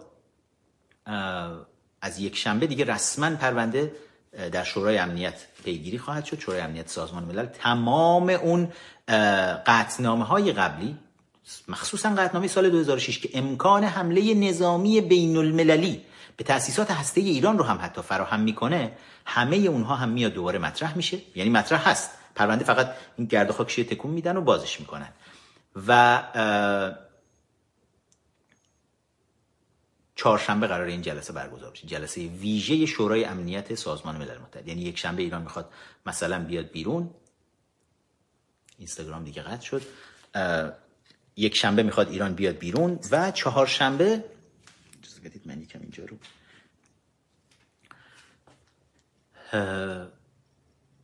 زمانی که گذاشته شده برای بررسی ویژه برخورد با پرونده هسته ایران توی شورای امنیت سازمان ملل متحد. همونجور که بهتون گفتم دستور از طرف رئیس جمهور آمریکا صادر شده به سنتکام، گفتم این محرمانه است، بین خودمون بمونه، برای برخورد سهمگین کنگره آمریکا هم نتونست جلوی پرزیدنت رو بگیره. اختیار تام رو الان پرزیدنت آمریکا داره برای این برخورد، دستور رو هم به مقامات نظامی داده و احتمال این که شما حتی شاهد این باشید در روزهای آینده که تأسیسات هسته‌ای ایران توسط آمریکا یا یکی از متحدین آمریکا به شدت کوبیده بشه وجود داره و مسئله‌ای که تمام دنیا هم اتفاقاً توافق دارن روش، خوشحال خواهند بود ازش و اونجوری که خامنه‌ای و ملاهای حاکم بر ایران فکر میکنن که این باعث میشه که اینا بتونن بیان برن توی دنیا مظلوم نمایی بکنن، نه، این اتفاق هم نخواهد افتاد، چون همه دنیا خطر یک ملای احمق حاکم بر یک کشور ثروتمند رو که بمب اتم هم دستش باشه، همه دنیا این خطر رو کاملا جدی گرفتن الان، مخصوصا با کارهای احمقانه‌ای که توی هفته‌های گذشته از رژیم و این جانوران هار نشسته در مقام سرداری سپاه پاسداران تروریستی رژیم دیدن. بس این هفته هفته‌ایه که اخبار بسیاری رو خواهید شنید و از جمله چشمتون به چهارشنبه باشه، جلسه شورای امنیت سازمان ملل متحد. ایالات متحده آمریکا تا اون زمان احتمالاً صبر خواهد کرد، ولی بعد از اون شاید آخر هفته، کی میدونه، ببینیم. می‌خواستم یک اشاره‌ای بکنم به هجدهم تیر. اتفاقاً این فقط تاریخ نیست، امروز ما هم هست. خب تا الان داریم میگیم آقا تو صحنه بین‌المللی چه اتفاقاتی داره میفته، ولی خب بیشتر از هر چیزی همه میان از ما میپرسن آقا چیکار باید بکنیم، آقا انقلابمون چی شد، چه جوری میتونیم رژیم رو پایین بیاریم. ببینید، همیشه تحولات اجتماعی احتیاج به تعداد بسیار زیاد افراد نداره که ما فکر بکنیم مثلا ما احتیاج داریم الان چند میلیون نفر نیروی مبارز منسجم داشته باشیم که اینا بیان توی صحنه و مجموعه این نیروهای مبارز منسجم تا نباشن نمیشه این کارها رو کرد. نه، از این خبرها نیست. اتفاقا افراد هستند که میتونن تأثیرات اجتماعی بسیار بزرگ رو به وجود بیارن. هجدهم تیر سال هفتاد و هشت یکی از این نمونه هاست. این یک نمونه درس بسیار خوبیه برای امروز ما، برای امروز ما که تو شرایطی که هستیم چجوری، آیا امکان یک اعتراض بزرگ اجتماعی وجود داره یا نه. همه بچه هایی که اون روزها بودن توی کوی دانشگاه تهران بودن، تو فضای مبارزات دانشجویی ایران بودن، یادشون هست، یادمون هست که فضا فضای خاصی بود. خب سال هفتاد و شش انتخابات ریاست جمهوری برگزار شده بود، دوم خرداد بود، به اصلاح طلب‌ها یک فرصت جدید، اصلاح طلب‌ها جونی تازه گرفته بودن، اومده بودن با خاتمی وسط و دو خرداد هفتاد و شش تا هجدهم تیر هفتاد و هشت دو سال بیشتر نیست، دو سال زمانی نیست. این فرصت داده شده بود، اما هی ما می‌دیدیم خاتمی هی کم میاره، هی همه جا سر به زنگاه نیست. و جنبش دانشجویی توی یک، در حین اینکه یک پتانسیل بزرگ اعتراضی توی جنبش دانشجوی ایران وجود داشت، ولی یک سرخوردگی درش ایجاد شده بود و این باعث شده بود جنبش دانشجویی به حالت اقماع رفته باشه. مخصوصا قتل‌های زنجیره‌ای هم که انجام شده بود سال یک سال بعد از سال هفتاد و شش که خاتمی اومد روی کار، سال هفتاد و هفت بود که قتل‌های قتل‌های زنجیره‌ای انجام شده بود، وزارت اطلاعات اومده بود داشت نطق می‌کشید دیگه، مثلا دیگر اندیشان رو داشت میکشت و, و جامعه خیلی مصلحت اندیش شده بود.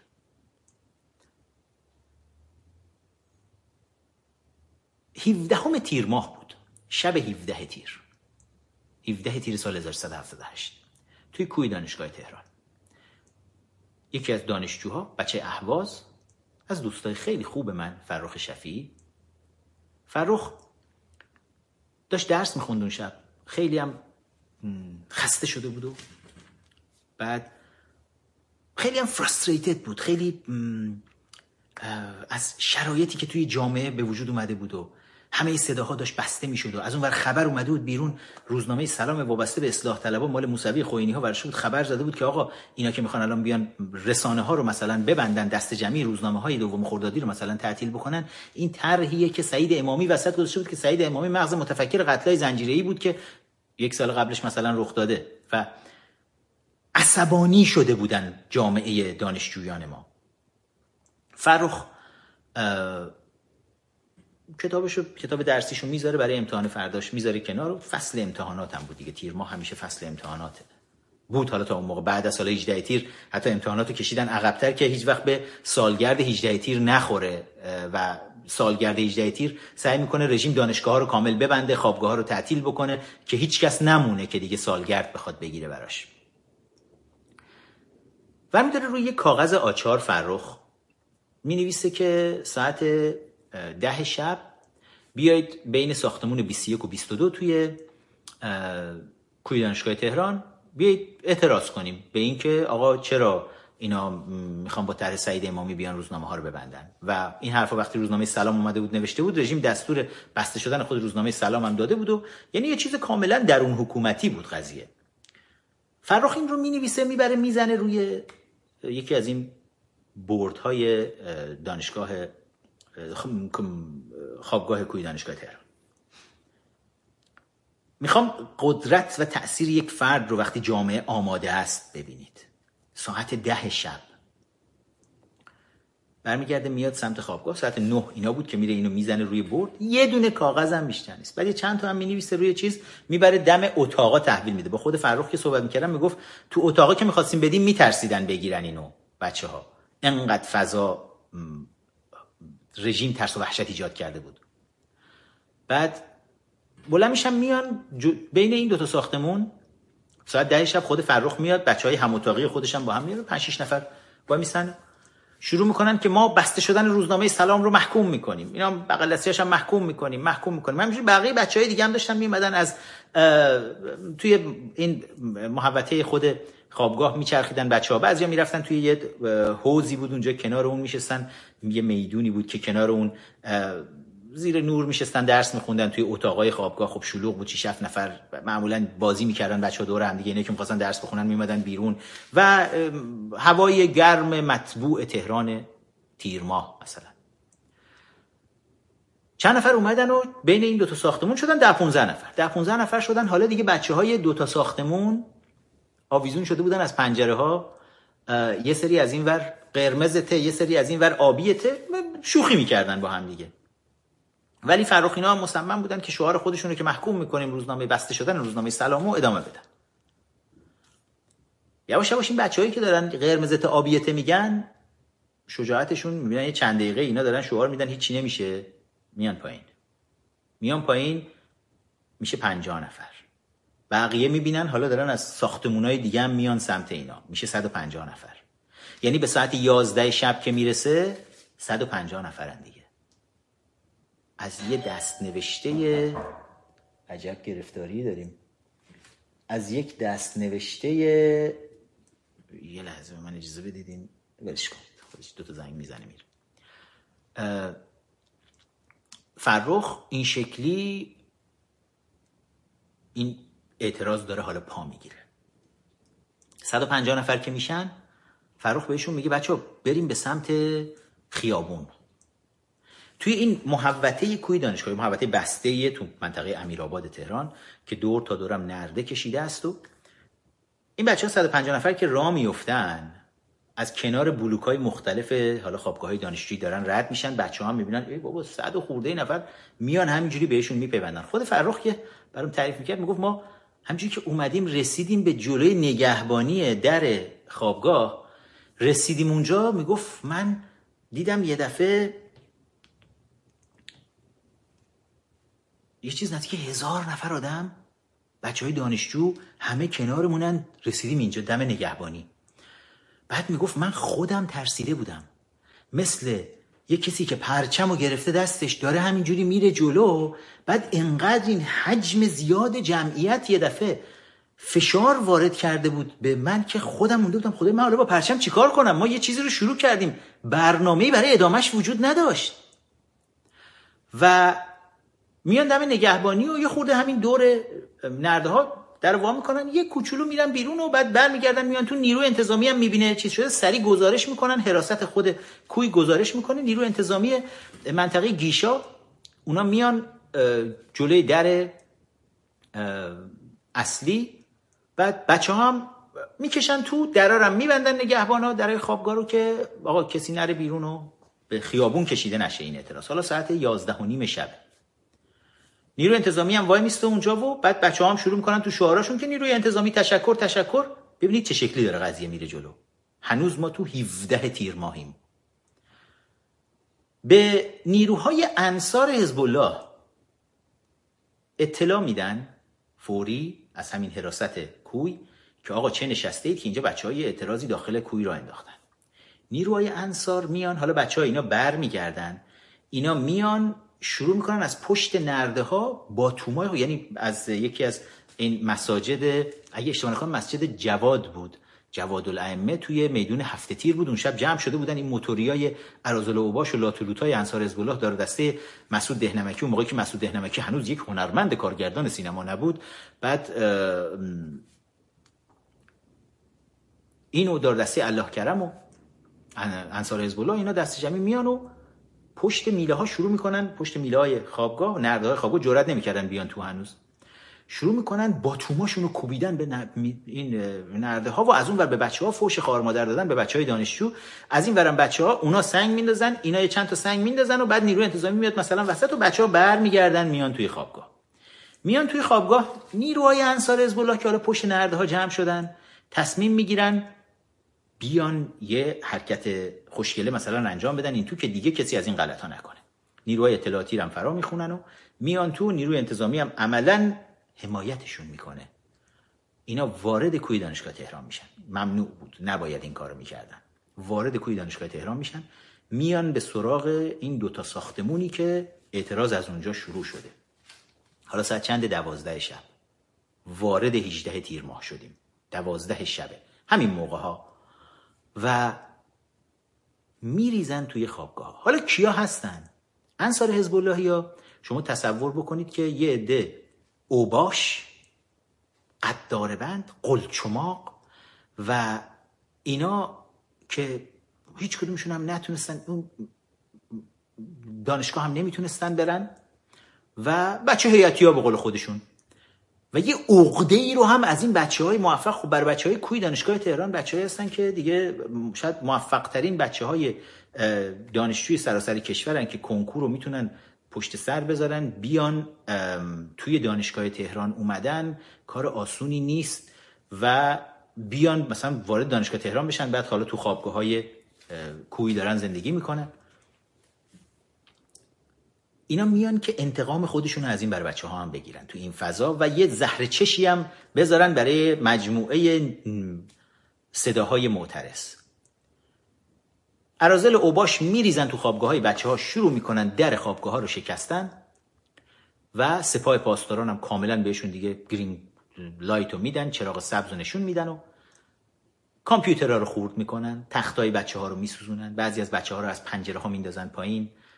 تونل وحشت درست کرده بودن. اینا چیزایی بود که حالا من خودم اون شب کشیک بیمارستان بودم و تمام این چیزا رو بچه‌هایی که می آوردن بخیه‌شون داشتیم می‌کردیم یکی یکی داشتن برای من تعریف می‌کردن. چهل و چهار نفرشون اون شب خود من بخیه کردم و تونل وحشتی رو درست کردن که بچه‌های دانشجو رو که می‌زدن حالا اراذل و اوباش دارن دق و دلی خودشون هم خالی می‌کنن، دق و دلی ولایی خودشونو. شیشه‌های شکسته ریختن این وسط با باتوم، نمیدونم شلنگ، با چماقایی که میخ سرش کوبیده بودن. بچه ها رو وادار میکردن، دو طرف تونلی مثلا انصار حزب الله وایسادن و این بچه های دانشجو بعد از روی این شیشه ها ردشن، اونا هم بزننشون از این تونل، بعد خودشون رو به آخر ببینن زنده میرسن یا نه، که همه آخر خونین و مالی کشون کشون اینا رو میبردن. این درجه از وحشیگری، وحشیگری علیه نخبه ترین ها توی کشور.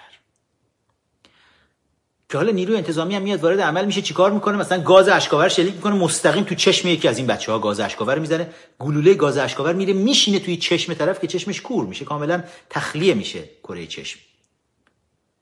و همکاری مستقیم نیروی انتظامی سپاه پاسداران و نیروهای انصار حزب الله بود. اون شب تا صبح سه بار این نیروهای مختلف امنیتی به کوی حمله میکنن. یکی حدود دوازده شب، یکی حدود یک و دو شب، دوباره ساعت شش صبح هم یک بار دیگه حمله دیگه انجام میشه. خب من بعد از اینکه این بخیه ها رو انجام دادم مستقیم تماس گرفتم با، یادم صبح بود، هفت صبح بود دادن، شش و نیم هفت صبح بود، زنگ زدم روی موبایل سکرتر آقای عبدالله نوری. عبدالله نوری وزیر کشور خاتمی بود که برکنار شده بود بلافاصله، چند ماه بعد از اینکه اومد روی کار برکنار شد با فشاری که توی مجلس اون زمان آوردن. هنوز اصلاح طلبها مثلا مجلس رو نگرفته بودن، استیضاحش کردن، برکنارش کردن. اومد روزنامه خرداد رو زده بود و مدیر مسئول روزنامه خرداد بود و من ارتباط نزدیکی رو با اینا داشتم. سکرتر آقای عبدالله نوری اسمش بود خانم فریبا داوودی مهاجر که مجموعه خاطرات دوران زندان خودم رو توی ارومیه من برای اینا آورده بودم که این خانم تمام اونا رو نابود کرد و دوران شکنجه و انفرادی که توی زندان ارومیه من کشیدم دوره دانشجوییم توی ارومیه و قرار بود به عنوان پاورقی تو روزنامه خرداد منتشر بشه، اما این خانم تصمیم گرفت همشو نابود بکنه. هیچ نسخه دیگه‌ای هم برام باقی نمونده از اون خاطرات. و حالا من این ارتباط رو با اینا داشتم. اون ساعت صبح زنگ زدم، خانم داوودی مهاجر گوشی تلفن رو برداشت، تازه از خواب بیدار شده بود و گفت چه خبره؟ گفتم ببین فخرآور هستم، یه همچین اتفاقی الان تو کوی افتاده، کوی دانشگاه تهران رو به خون کشیدن. بعدش خواب و بیداری گفت چی داری میگی؟ این این ساعت صبح؟ گفتم ببین از دیشب تا صبح سه بار به کوی حمله کردن، بچه‌ها رو به خون کشیدن. گفت یعنی چی؟ گفتم من دارم میام روزنامه، بیایید لطفاً روزنامه به بقیه هم زنگ بزنید بیایید، که همه اومدن روزنامه خرداد، همون روبروی سوپر جردن دفترش اونجا بود که بعداً فکر کنم شد روزنامه جمهوریت به مدیر مسئولی عمادالدین باقی. و رفتم دفتر روزنامه و نشستم و تمام این اسامی بچه‌هایی رو که چهل و چهار نفری رو که خود من بخیه کرده بودم، فقط از این بچه‌های دانشجویی که اینا رو لت و پار کرده بودن، اینا رو همه اسامی رو گذاشتم جلو و یه شرح حادثه رو هم گذاشتم وسط و و اون تیتر کوی دانشگاه تهران به خون کشیده شد که روزنامه خرداد میزنه. اون تیتر مال خودمونه، هر چی هم اصلاح طلبا میگن باشه، اینا راست میگن. و اسم حتی اون چهل و چهار نفری رو هم که خود من بخیه کردم همینجا گذاشتم. این روزنامه رو میتونید توی همین صفحه امیر فخرآور بایویی که گفتم میتونید یه سری از این چیزها رو اونجا ببینید. توی اینستاگرام بذارید ببینم، اجازه بدید نشون بدم بهتون. امیر فخرآور بایو این هست که این صفحه هم دست ادمینای خودمون هست. اگر برید پایین پایین همین صفحه شما یه سری از این، اون صفحه روزنامه است که دارم بهتون میگم، اون تیتر کوی دانشگاه تهران به خون کشیده شد و اسامی چهل و چهار کشته شده این حادثه که چهل و چهار نفر که مجروح شدن که خود من این اسامی رو برای اینا بردم و یه گزارش کاملی هم براشون گذاشتیم. بعد شما توی حالا مجموعه تصاویر دیگه‌ای که می‌بینید از آرشیو روزنامه‌های اون زمان هست که بعداً تو روزنامه مشارکت یک ستون ثابتی رو من اصلا مربوط به همین قضیه کوی دانشگاه داشتم. یکی یکی یک سری اسناد رو داشتم رو می‌کردم درباره جنایتی که سپاه پاسداران و نیروهای انصار حزب الله و بسیج و نیروی انتظامی با همدیگه به اشتراک علیه بچه‌ها توی کوی دانشگاه داشتن انجام می‌دادن، که بعد هم سال هشتاد و یک بود یک برنامه گذاشته شد به اسم دان... یک میز گرد دانشجویی بود. همین تو همین صفحه میتونید ببینید توی همین امیر فخرآور بایو که روزنامه اعتماد بود فکر میکنم، آره آذر ماه سال هشتاد و یک داشت این چیزو این برنامه رو گذاشته بود که من و فرخ شفیعی، اینجا عکس هر دوی ما رو میبینید، من و فرخ رو که داریم خاطرات اون دوره رو تعریف میکنیم از ماجراهای کوی دانشگاه تهران. حالا میتونید برید کل این مطلب رو بخونید توی همین صفحه امیر فخرآور بایو. اینا همه مال اون سال هاست که اتفاقاتی که افتاد دقیقاً چی بود. اما از هجده تیر ماه، حالا تا اینجا سرکوب انجام شده، از هجده تیر ماه یعنی روز جمعه فردای حادثه، شب قبل حادثه است، رژیم سعی میکنه کنترل کنه قضیه رو. روز جمعه هجده تیر تماس میگیره وزارت کشور و وزارت اطلاعات تماس میگیرن با اعضای دفتر تحکیم وحدت، مدیریت دفتر تحکیم وحدت. در اختیار کیاس؟ در اختیار علی افشاری، اکبر عطریه و دار دسته این هاست، رضا حجتی، کسایی که باشون تماس میگیرن و بهشون میگن که چه نشسته اید که اینا هم همه رفته بودن، حالا اعضای دفتر تحکیم، مدیریت دفتر تحکیم وحدت رفته بودن خونه هاشون توی شهرستان ها.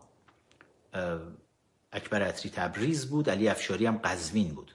داشتن آماده می شدن، ساکاشون رو می بستن که برن مکه. از طرف دفتر ولی فقیه سید علی خامنه‌ای برای مدیریت دفتر تحکیم وحدت یک بودجه اختصاص داده شده بود که دست جمعی اعضای شورای مرکزی تحکیم رو بفرستن به مکه و اینا داشتن ساک چمدونا رو می بستن که از وزارت کشور، وزارت اطلاعات زنگ می زنن، میگن آقا پاشید بیایید فلان. اینا میگن آقا ما داریم میریم مکه، داریم ساکمون میبندیم. میگن ساکا رو بذارید فعلا، سفرتون هم به حالت تعلیق در اومده، بیایید، شهر خراب شده. چه خبره؟ آقا کوی دانشگاه دانشجو اعتراض کردن، ما رفتیم باشون یه برخوردی کردیم. یعنی از صبح روز هجدهم تیر وقتی که مردم بیدار شدن تو منطقه امیرآباد، مخصوصا بچهای خوابگاه دختران، اونا هم متوجه شدن که به خوابگاه پسران حمله شده. بچه‌ها اومدن پشت نرده‌های خوابگاه پسران و خانواده‌های این بچه‌ها اومدن بیرون، همسایه‌های توی امیرآباد اومدن بیرون و دیدن چه جنایتی رخ داده شب قبل تا صبح علیه دانشجوها. حالا روزنامه‌ها هم دیگه، البته روزنامه‌ها صبح شنبه اومده بودن، تیتر زده بودن، ولی داشت خبر داشت میپیچید، هنوز به روزنامه‌ها نیامده بود، هنوز همه تا صبح شنبه که تمام جامعه بفهمه باید صبر میکردن. ولی مردم اونجا دهن به دهن، سر صدای تیراندازی، آتیشی که دودی که داشت بلند میشد از ساختمان بیست و یک و بیست و دو کوی، به خاطر اینکه تقریبا تمام اتاقا رو، اتاقای دانشجویی رو سوزونده بودن و حضور مردم باعث شد یه سری اعتراضاتی توی همین خیابون امیرآباد شکل بگیره. حالا بچهای دانشجوی کتک خورده هم می اومدن قاطی اینا می شدن، بقیه بچه‌ها هم که کتک نخورده بودن، دوستاشون کتک خورده بودن، اینا می اومدن. جمعیت بزرگی، شاید سی و چهار هزار نفر روز جمعه ریختن بیرون توی امیرآباد. رژیم هم حالا اومده بود هی اینا رو سرکوب میکرد، بیشتر و بیشتر. دیگه مستاصل که میشن، دفتر تحکیم رو میخوان بیا وسط. دفتر تحکیم میاد وسط. صبح شنبه اینا، جمعه شب، علی افشاری از قزوین میاد، عطری از تبریز میاد، از جاهای مختلف اعضای شورای مرکزی جمع میشن و جلسات ویژه خودشون رو دارن. دختر هاشمی رفسنجانی میاد وسط، مستقیم فائزه هاشمی، یه سری جلسات حالا اینا دارن با هم دیگه. بعد میان توی مسجد دانشگاه تهران جمع میشن و دفتر تحکیم وحدت اعلام میکنه ما مدیریت قضیه رو به دست میگیریم، حالا با هماهنگی کامل وزارت اطلاعات و اطلاعات سپاه، انصار حزب الله، اینا همه مدیریت کامل در اختیار دفتر تحکیم داره قرار میگیره، ولی همه اونها در جریان هستن چه خبره. و اینا هم دیگه سعی میکنن قضیه رو بخوابونن. از اون ور تبریز هم شلوغ میشه، دوباره عطری میره تبریز رو آروم بکنه که عطری پشت وانت توی خیابون، بچهای دانشجوی تبریز بیرونن. بیست تیر بود فکر میکنن بچهای تبریز در حمایت از تهران اومدن بیرون. حالا اونجا رو دارن سرکوب میکنن. اکبر عطری هم بلنگو دستش توی تبریز، معاون آقای علی افشاریه توی دفتر تحکیم وحدت، توی تبریز بلنگو دستشه، به دانشجوها داره به ترکی داره به ترکی پشت بلنگو میگه دانشجویان عزیز، این اراذل و اوباشی رو که توی خیابون هستن بزنید لتو پار کنید، اینا دانشجو نیستن. به کیا داره میگه دانشجو؟ به اوباش انصار حزب الله. دفتر تحکیم وحدت داره به اوباش انصار میگه اراذل اوباش رو بزنید. اراذل اوباش کیان؟ دانشجوها. این نقش دفتر تحکیم وحدت توی هجدهم تیر بود که جای اوباش و دانشجویان رو عوض میکردن. اینا اینا انصار حزب الله رو دانشجویان معرفی میکردن، نیروهای سرکوبگر رو، و دانشجویان مبارزه توی خیابون رو اوباش معرفی میکردن. این کار ویژه دفتر تحکیم بود. بچه های مؤثر رو شناسایی میکردن، در اختیار نیروهای امنیتی میذاشتن. و من یه سری از عکس‌ها رو، حالا در نهایت بعد از چند روز که این درگیری ها ادامه پیدا می‌کنه، هر روز و هر روزم بزرگتر و بزرگتر میشد تا دیگه توی روز بیست و دوم تیر ماه به هشتصد هزار نفر و یک میلیون نفر رسیده بود. تمام تهران از کنترل رژیم کاملا خارج شده بود. هیچ جوری نمیتونستن فضا رو آروم بکنن.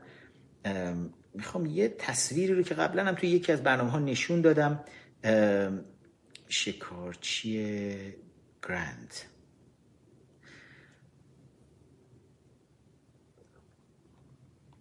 این تصویر بزنید اگر میخواید ببینید، تصویر رو توی اینترنت سرچ بکنید، افشاری و مثلا شکارچی گرند اگر سرچ بکنید، اولین عکسی که بهتون میده این عکسه. کسی که وسط نشسته علی افشاری داره قلیون میکشه و تمام اعضای شورای مرکزی دفتر تحکیم وحدت رو میبینید. دقت بکنید قیافه هاشون کاملا قیافه های انصار حزب الله اون سال هاست.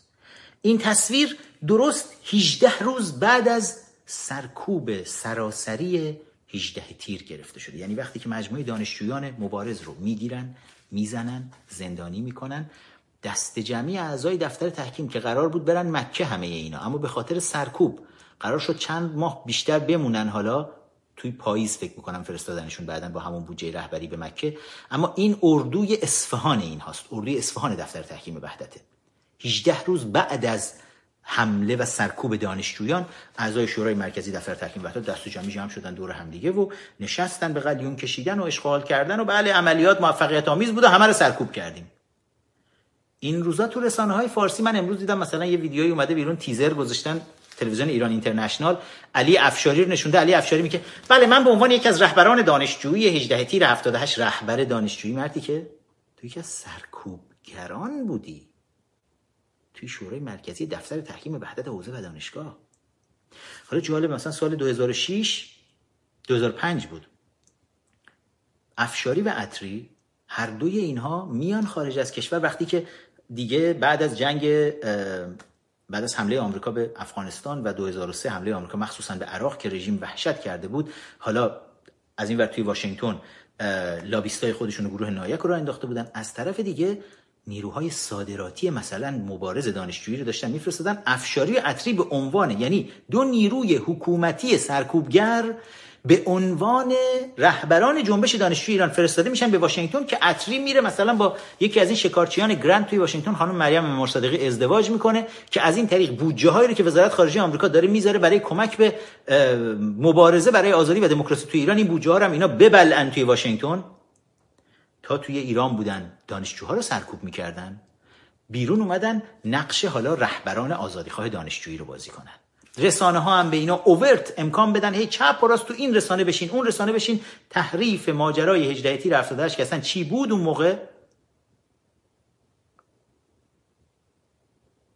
ولی برای بچه‌هایی که باز نمیدونن، گفتم دفتر تحکیم وحدت حوزه و دانشگاه، یه چیز کوچولو رو هم بذارید بگم. میخوام میخوام همه اینا رو تجربیاتی باشه برای امروزمون توی مبارزمون بتونیم استفاده کنیم، چون همیشه این جریانات بودن، همیشه هستن و همیشه خواهند بود. جنبش دانشجویی ایران برای خیلی‌ها سوال هست که اصلا چی بوده. جنبش دانشجویی ایران سه مرحله کاملا مشخص رو توی دوران حیات خودش داشته. حیات خودش که میگم از هزار و سیصد و سیزده حیات جنبش دانشجویی ایران شروع میشه، از زمانی که رضا شاه کلنگ دانشگاه تهران رو میزنه. کلنگ دانشگاه تهران رو که میزنه، بلا فاصله عده از جوانان رو میگن آقا اینا بیان شروع کنن توی دانشگاه تهران درس خوندن، و بلا فاصله خب احزابی که سازماندهی شده بودن اینا شروع میکنن نیروگیری کردن. حزب عدالت و توسعه گیلان که حزب کمونیست ایران بود، و خب کمونیست ها توی گیلان بسیار نفوذ داشتن به دلیل اون قیام جنگلی ها و و بعد از اون هم ماجرای سیاهکل و که شکلگیری به نوعی یا بشه گفت نقطه عطف مبارزات چریکای فدای خلق بود. شما خیلی میتونید حضور پررنگی رو از چپها توی گیلان ببینید. اما توی تاریخ خب گیلان میشه گفت اولین استان ایران بود، وقتی که استان شمالی ایران اگر شوروی ها میخواستن بیان نفوذی بکنن به گیلان میومدن. میرزا کوچیک خان که رسما گیلان رو جدا کرده بود از ایران، چسبونده بود به عنوان جمهوری گیلان رو که بعداً اسمش جمهوری ایران گذاشته بود، چسبونده بود به اتحاد جماهیر شوروی.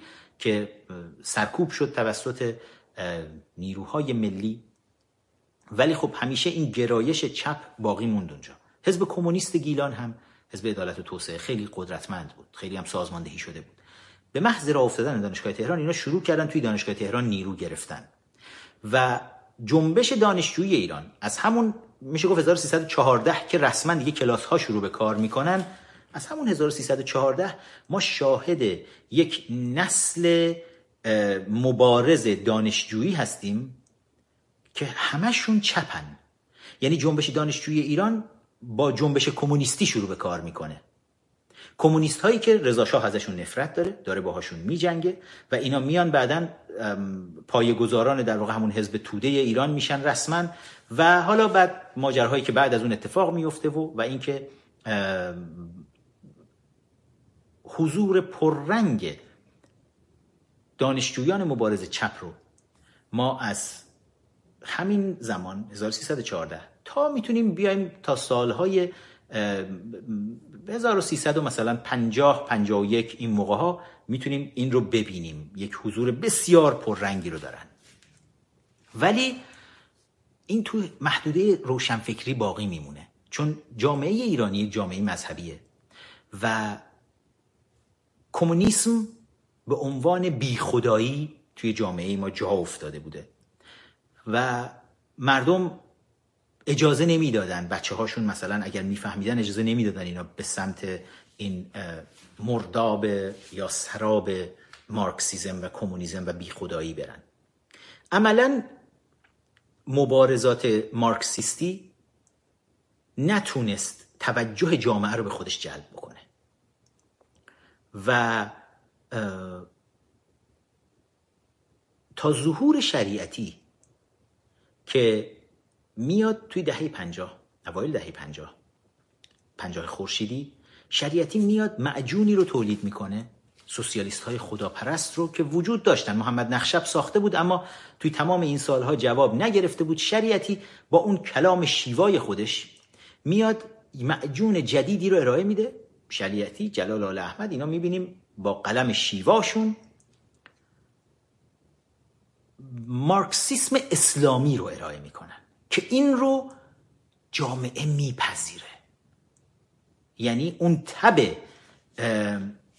اسلامگرایی چپ توی جامعه ما بسیار میگیره، فراگیر میشه و ما توی سالهای دهه پنجاه خورشیدی و شصت خورشیدی این اسلامگرایی چپ رو شاهد هستیم. حالا توی دهه پنجاه دوران شریعتی و شریعتیسم هست، انقلاب که میشه، بعد از انقلاب دیگه اسلامگراها زمین رو باز میبینن، انقلاب فرهنگی شکل میگیره. سال پنجاه و نه فکر میکنم اردیبهشت پنجاه و نه یک سال و چند ماه بعد از انقلاب مارکسیستی اسلامیستی، انقلاب فرهنگی به روش مائو این بار میاد شکل میگیره، تمام دانشگاه های کشور رو میبندن. حالا اسلامگراها میخوان قدرت رو قبضه کنن، همه مارکسیست ها رو هم که هم پیمانان انقلابی اینا بودن برای مثلا سرنگونی حکومت شاه، همه اینها رو هم میخوان کنار بزنن و اسلامگراها میخوان قدرت کامل رو در دست داشته باشن.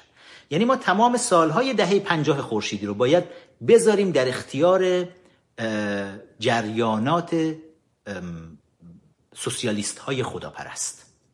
اما بعد از انقلاب بازی داره به نفع اسلامگراهای ناب مثلا عوض میشه و دانشجویان پیرو خط امام حالا اومدن روی کار که میرن مثلا سفارت آمریکا رو اشغال میکنن. در واقع طرحی که سازمان امنیت شوروی ریخته، مفصل توی کتاب رفیق آیت الله براتون توضیح دادم، با هدایت موسوی خوئینی ها میان یک جمعی به اسم دانشجویان پیرو خط امام میرن سفارت آمریکا رو میگیرن که پای آمریکا رو از ایران قطع بکنن و اینا بعدش چند ماه بعد تصمیم میگیرن از دانشگاه تبریز شروع میکنن، تصمیم میگیرن انقلاب فرهنگی رو راه بندازن که توی فکر کنم سخنرانی هاشمی رفسنجانی بود تو دانشگاه تبریز که یه عده دانشجو شروع میکنن اعتراض کردن و, و عملا زنگ تعطیلی تمام دانشگاه کشور زده میشه به اسم انقلاب فرهنگی. چهار سال تمام، از سال پنجاه و نه تا سال شصت و سه، تمام دانشگاه کشور رو تعطیل میکنن اصلا باور کردنی نیست این چیزها تو دنیای مدرن رخ داده باشه. تمام کتاب‌های درسی رو میسوزونن، اساتید زیادی رو از دانشگاه‌ها اخراج میکنن، اعدام میکنن، خونه نشین میکنن، تبعید میکنن، دانشجویان زیادی رو همینطور، و شخم میزنن دانشگاه‌ها رو. سال شصت و سه وقتی دانشگاه‌ها باز میشن دوباره، دوران حکومت مطلق دفتر تحکیم وحدت حوزه و دانشگاه. همون دانشجویان پیرو خط امام اسم خودشون رو حالا میذارن خمینی. وقتی پیش خمینی نشستن، به خمینی میگن به ما یک توصیه‌ای بکن. خمینی میگه بروید تحکیم وحدت با حوزه‌های علمیه کنید.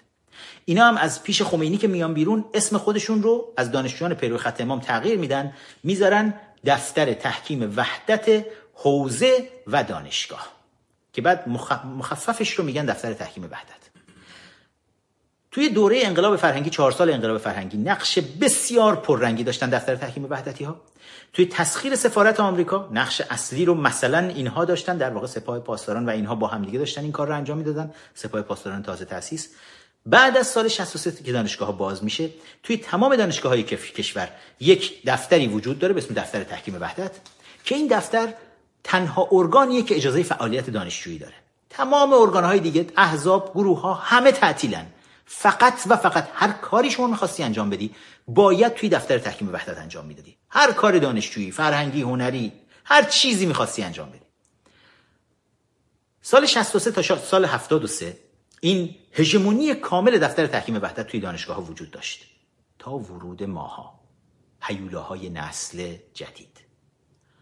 نسل ما، ورودی‌های هفتاد و سه، هفتاد و سه خورشیدی توی دانشگاه‌ها، اعتراض خودمون، راه‌های دیگه‌ای رو سعی کردیم پیدا بکنیم که خارج از فیلد دفتر تحکیم وحدت بتونیم مبارزات دانشجویی بکنیم، بتونیم کارهای دانشجویی انجام بدیم.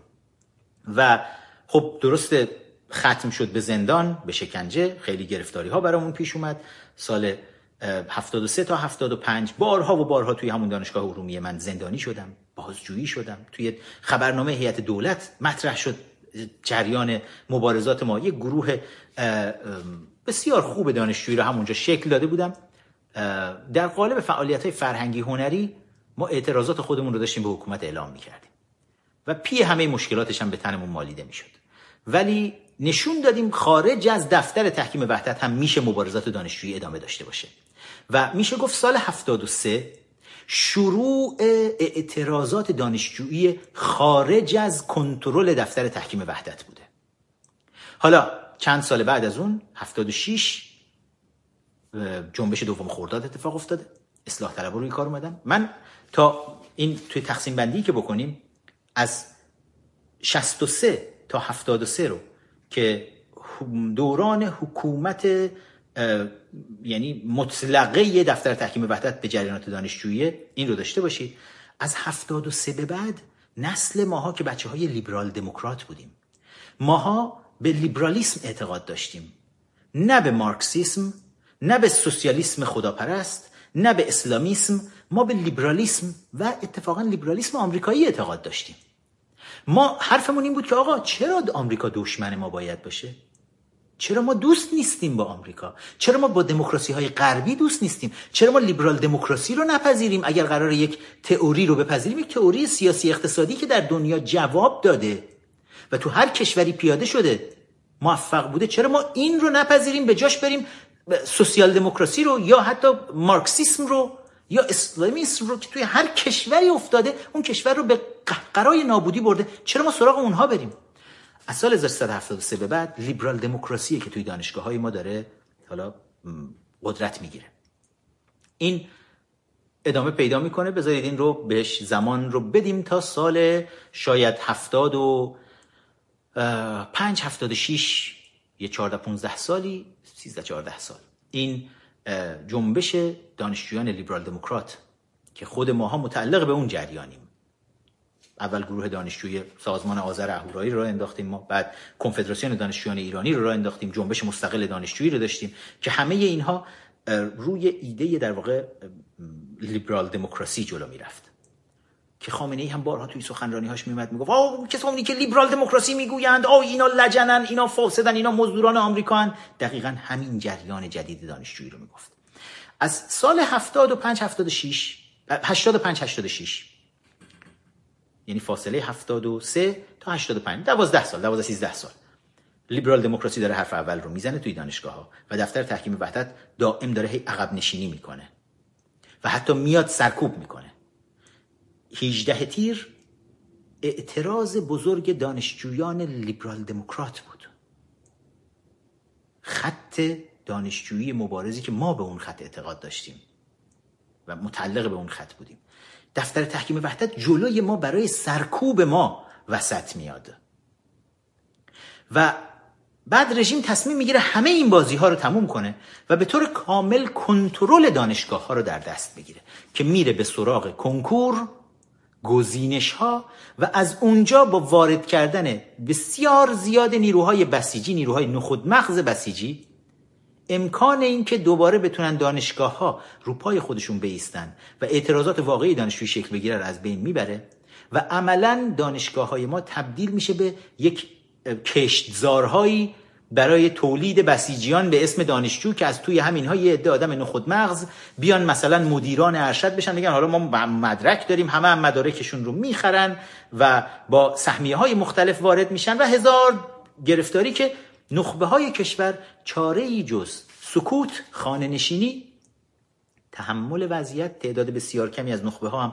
میتونستن از همه این گزینش ها بالاخره با دانش زیاد خودشون عبور بکنن برن توی دانشگاه، ولی عملا توی دانشگاه میدیدن که آقا سر کلاس همه بسیجی هن و اون نخبه هایی هم که میتونستن کشور رو ترک کردن که بزرگترین ضرر به ایران ما اینجا وارد شد که نخبه ها یعنی شاهد مهاجرت بسیار گسترده نخبگان کشور به خارج از کشور بودیم.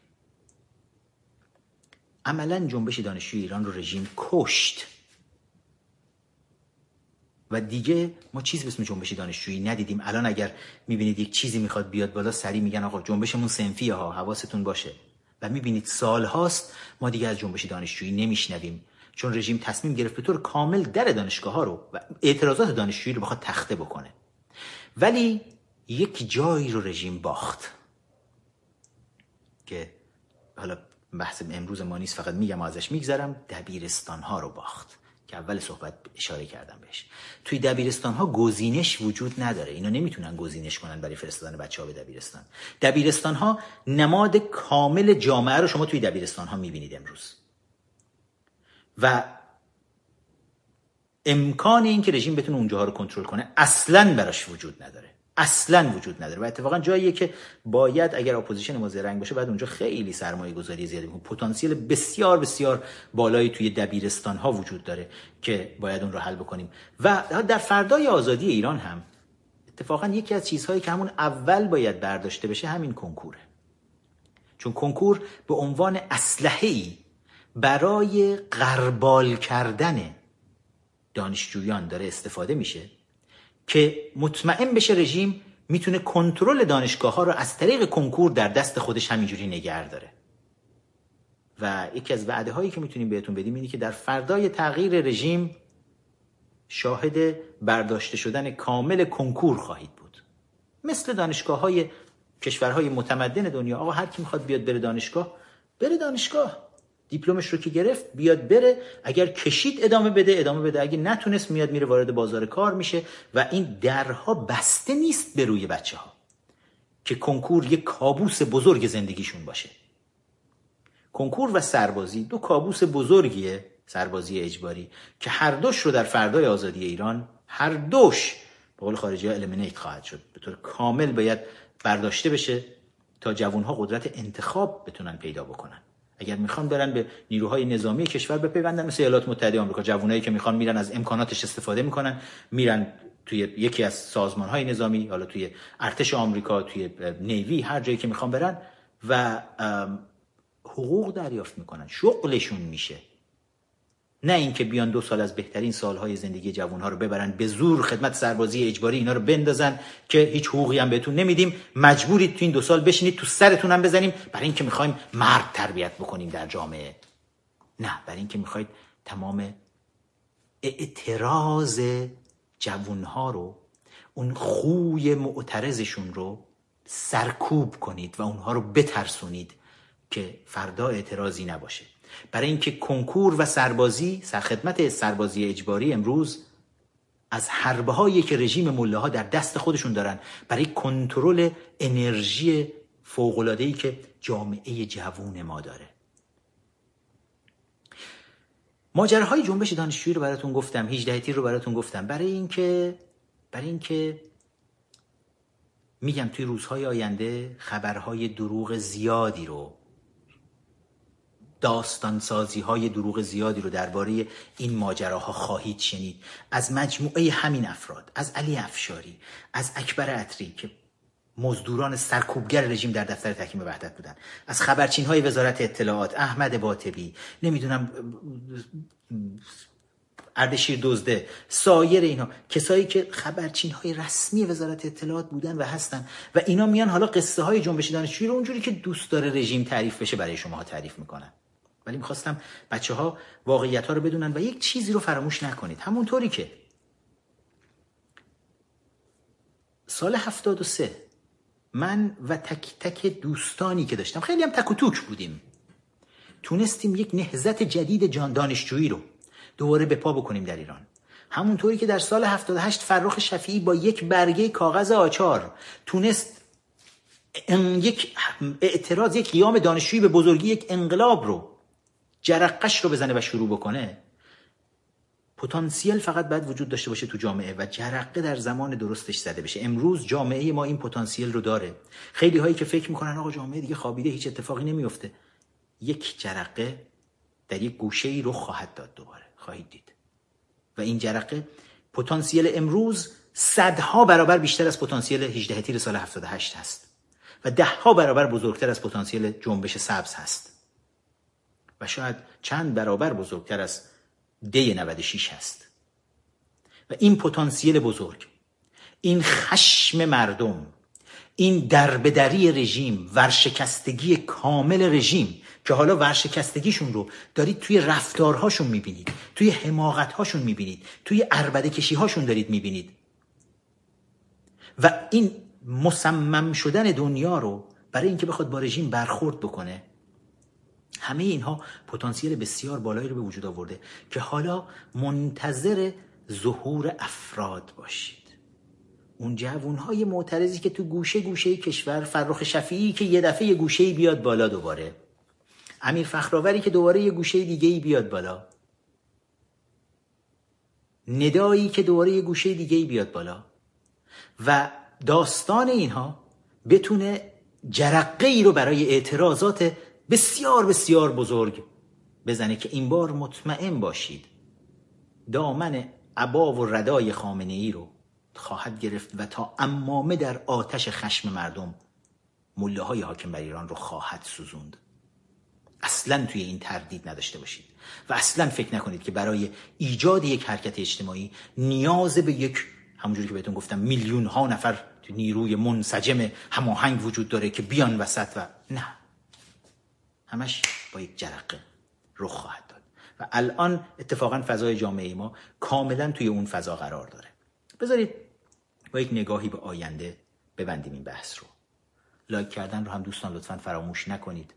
نگاه به آیندهمون، الان داره مسابقات جام جهانی فوتبال زنان برگزار میشه. من خیلی ویدیوها رو می‌خواستم امروز بهتون نشون بدم اما حالا بذارید اگر یک شنبه خیلی سرم شلوغ نباشه، چون لایف های یک شنبه رو هم داریم، یک شنبه شاید بیام و یک مروری روی اخبار داشته باشیم. مجموعه اخبار بسیار زیادی، خیلی ویدیوها رو آماده کرده بودم نشونتون بدم، با هم صحبت کنیم دربارش، اما خیلی طولانی شد این بحثمونم. جام جهانی فوتبال زنان داره برگزار میشه. روز یک شنبه فینال مسابقات هست. تیم ملی زنان آمریکا که دیگه قهرمان بلا منازع فوتبال زنان دنیا هست، چهار دوره فکر میکنم تا حالا قهرمان شدن و الان هم بیشترین شانس قهرمانی رو دارن. با تیم هلند قرار مسابقه فینال روز یک شنبه برگزار بکنن. انگلیس هم خیلی خوب بازی کرد. فردا تیم انگلستان بازی داره با فکر میکنم سوئد برای سوم چهارمی و پس فردا یک شنبه تیم امریکا. ستاره تیم آمریکا الکس مورگان، یک دختر آمریکاییه که حالا مدل هم هست و توی یکی از این بازی‌ها من دیدم داشت میگفت که چطور از پدرش تشکر میکرد و داشت روز پدر رو تبریک میگفت و ازش تشکر میکرد که چطور هر روز اینو میآورد میرسوند بعد از مدرسه به زمین فوتبال خودش و میشست کنار زمین با صبوری تشویق میکرد دخترش رو تا دخترش از همون مدرسه آروم آروم بیاد بالا تا دبیرستان تا دانشگاه همینجوری این فوتبال رو ادامه بده و بیاد برای تیم ملی که حالا الکس مورگان یک ستاره بزرگیه توی فوتبال زنان دنیا. داشتم به این فکر میکردم.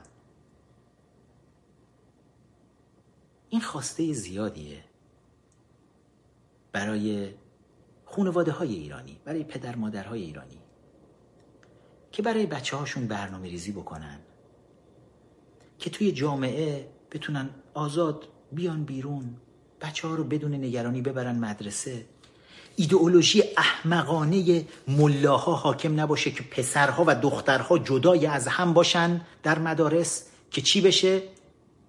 که آخوندا بعدن خودشون را بیافتن برن تو مدارس دخترونه همه جور کثافتکاری بکنن و ولی پسرها نتونن یه وقت با دخترها برخوردی توی جامعه داشته باشن. ایدئولوژی احمقانه‌ای که تو چهل سال گذشته باعث مشکلات بسیار بسیار زیاد اجتماعی و جنسی برای جوانهای ما شد. یه وحشیگری رو بین پسر و دختر ایرانی به وجود آورده. نمیتونن همدیگه رو بشناسن. حتما یه حکمتی هست که تمام دنیا این بچه‌ها کنار همدیگه میشینن، با هم بزرگ میشن.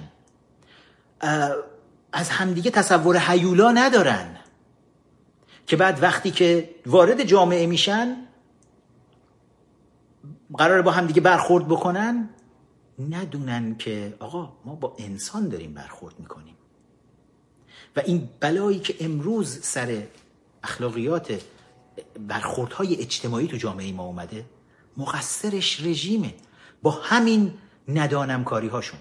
حالا خیلی خواسته زیادیه که پدر مادرها توی ایرانی باشن که وقتی بچه هاشون رو میخوان بفرستن مدرسه ببرن بچه ها رو جلوی در مدرسه پیاده بکنن، بچه ها هر لباسی دوست دارن بپوشن، آقا میخوان با حجاب باشن، میخوان بی حجاب باشن، هر چیزی رو میخوان انتخاب بکنن.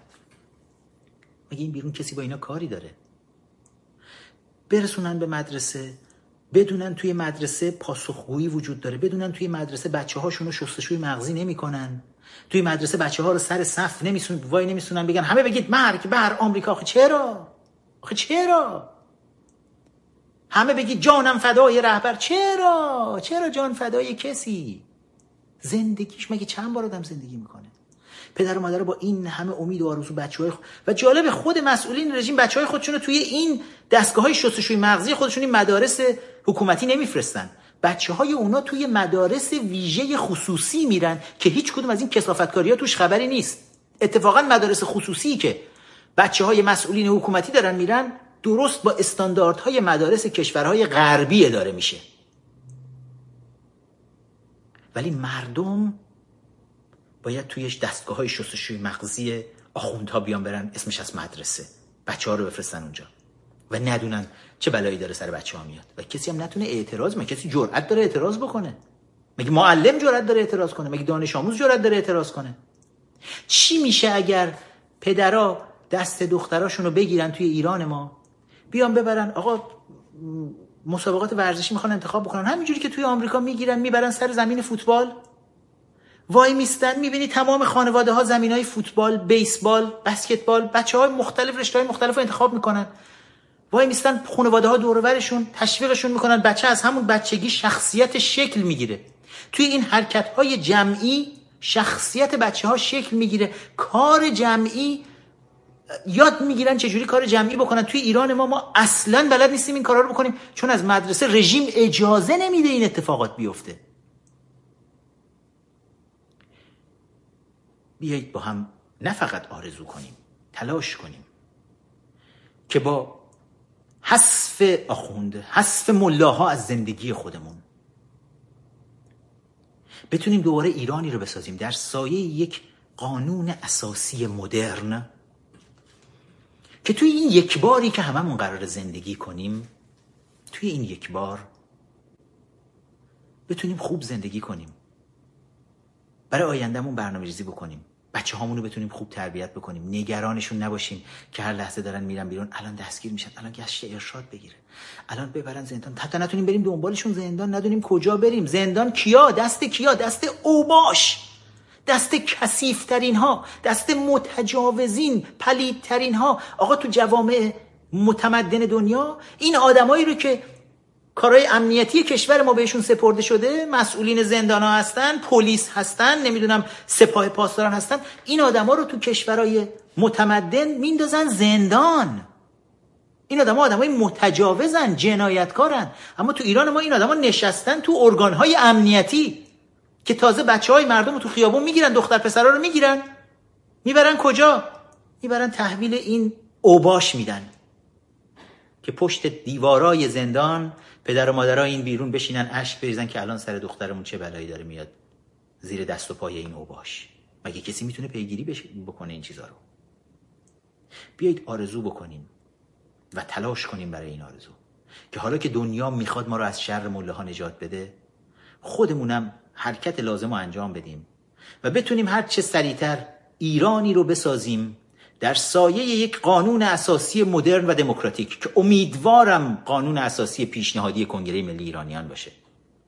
ایرانی که با خیال راحت زندگی کنیم، با خیال راحت بچه هامونو بزرگ کنیم، با خیال راحت شاد باشیم، کسی مزاحممون نباشه.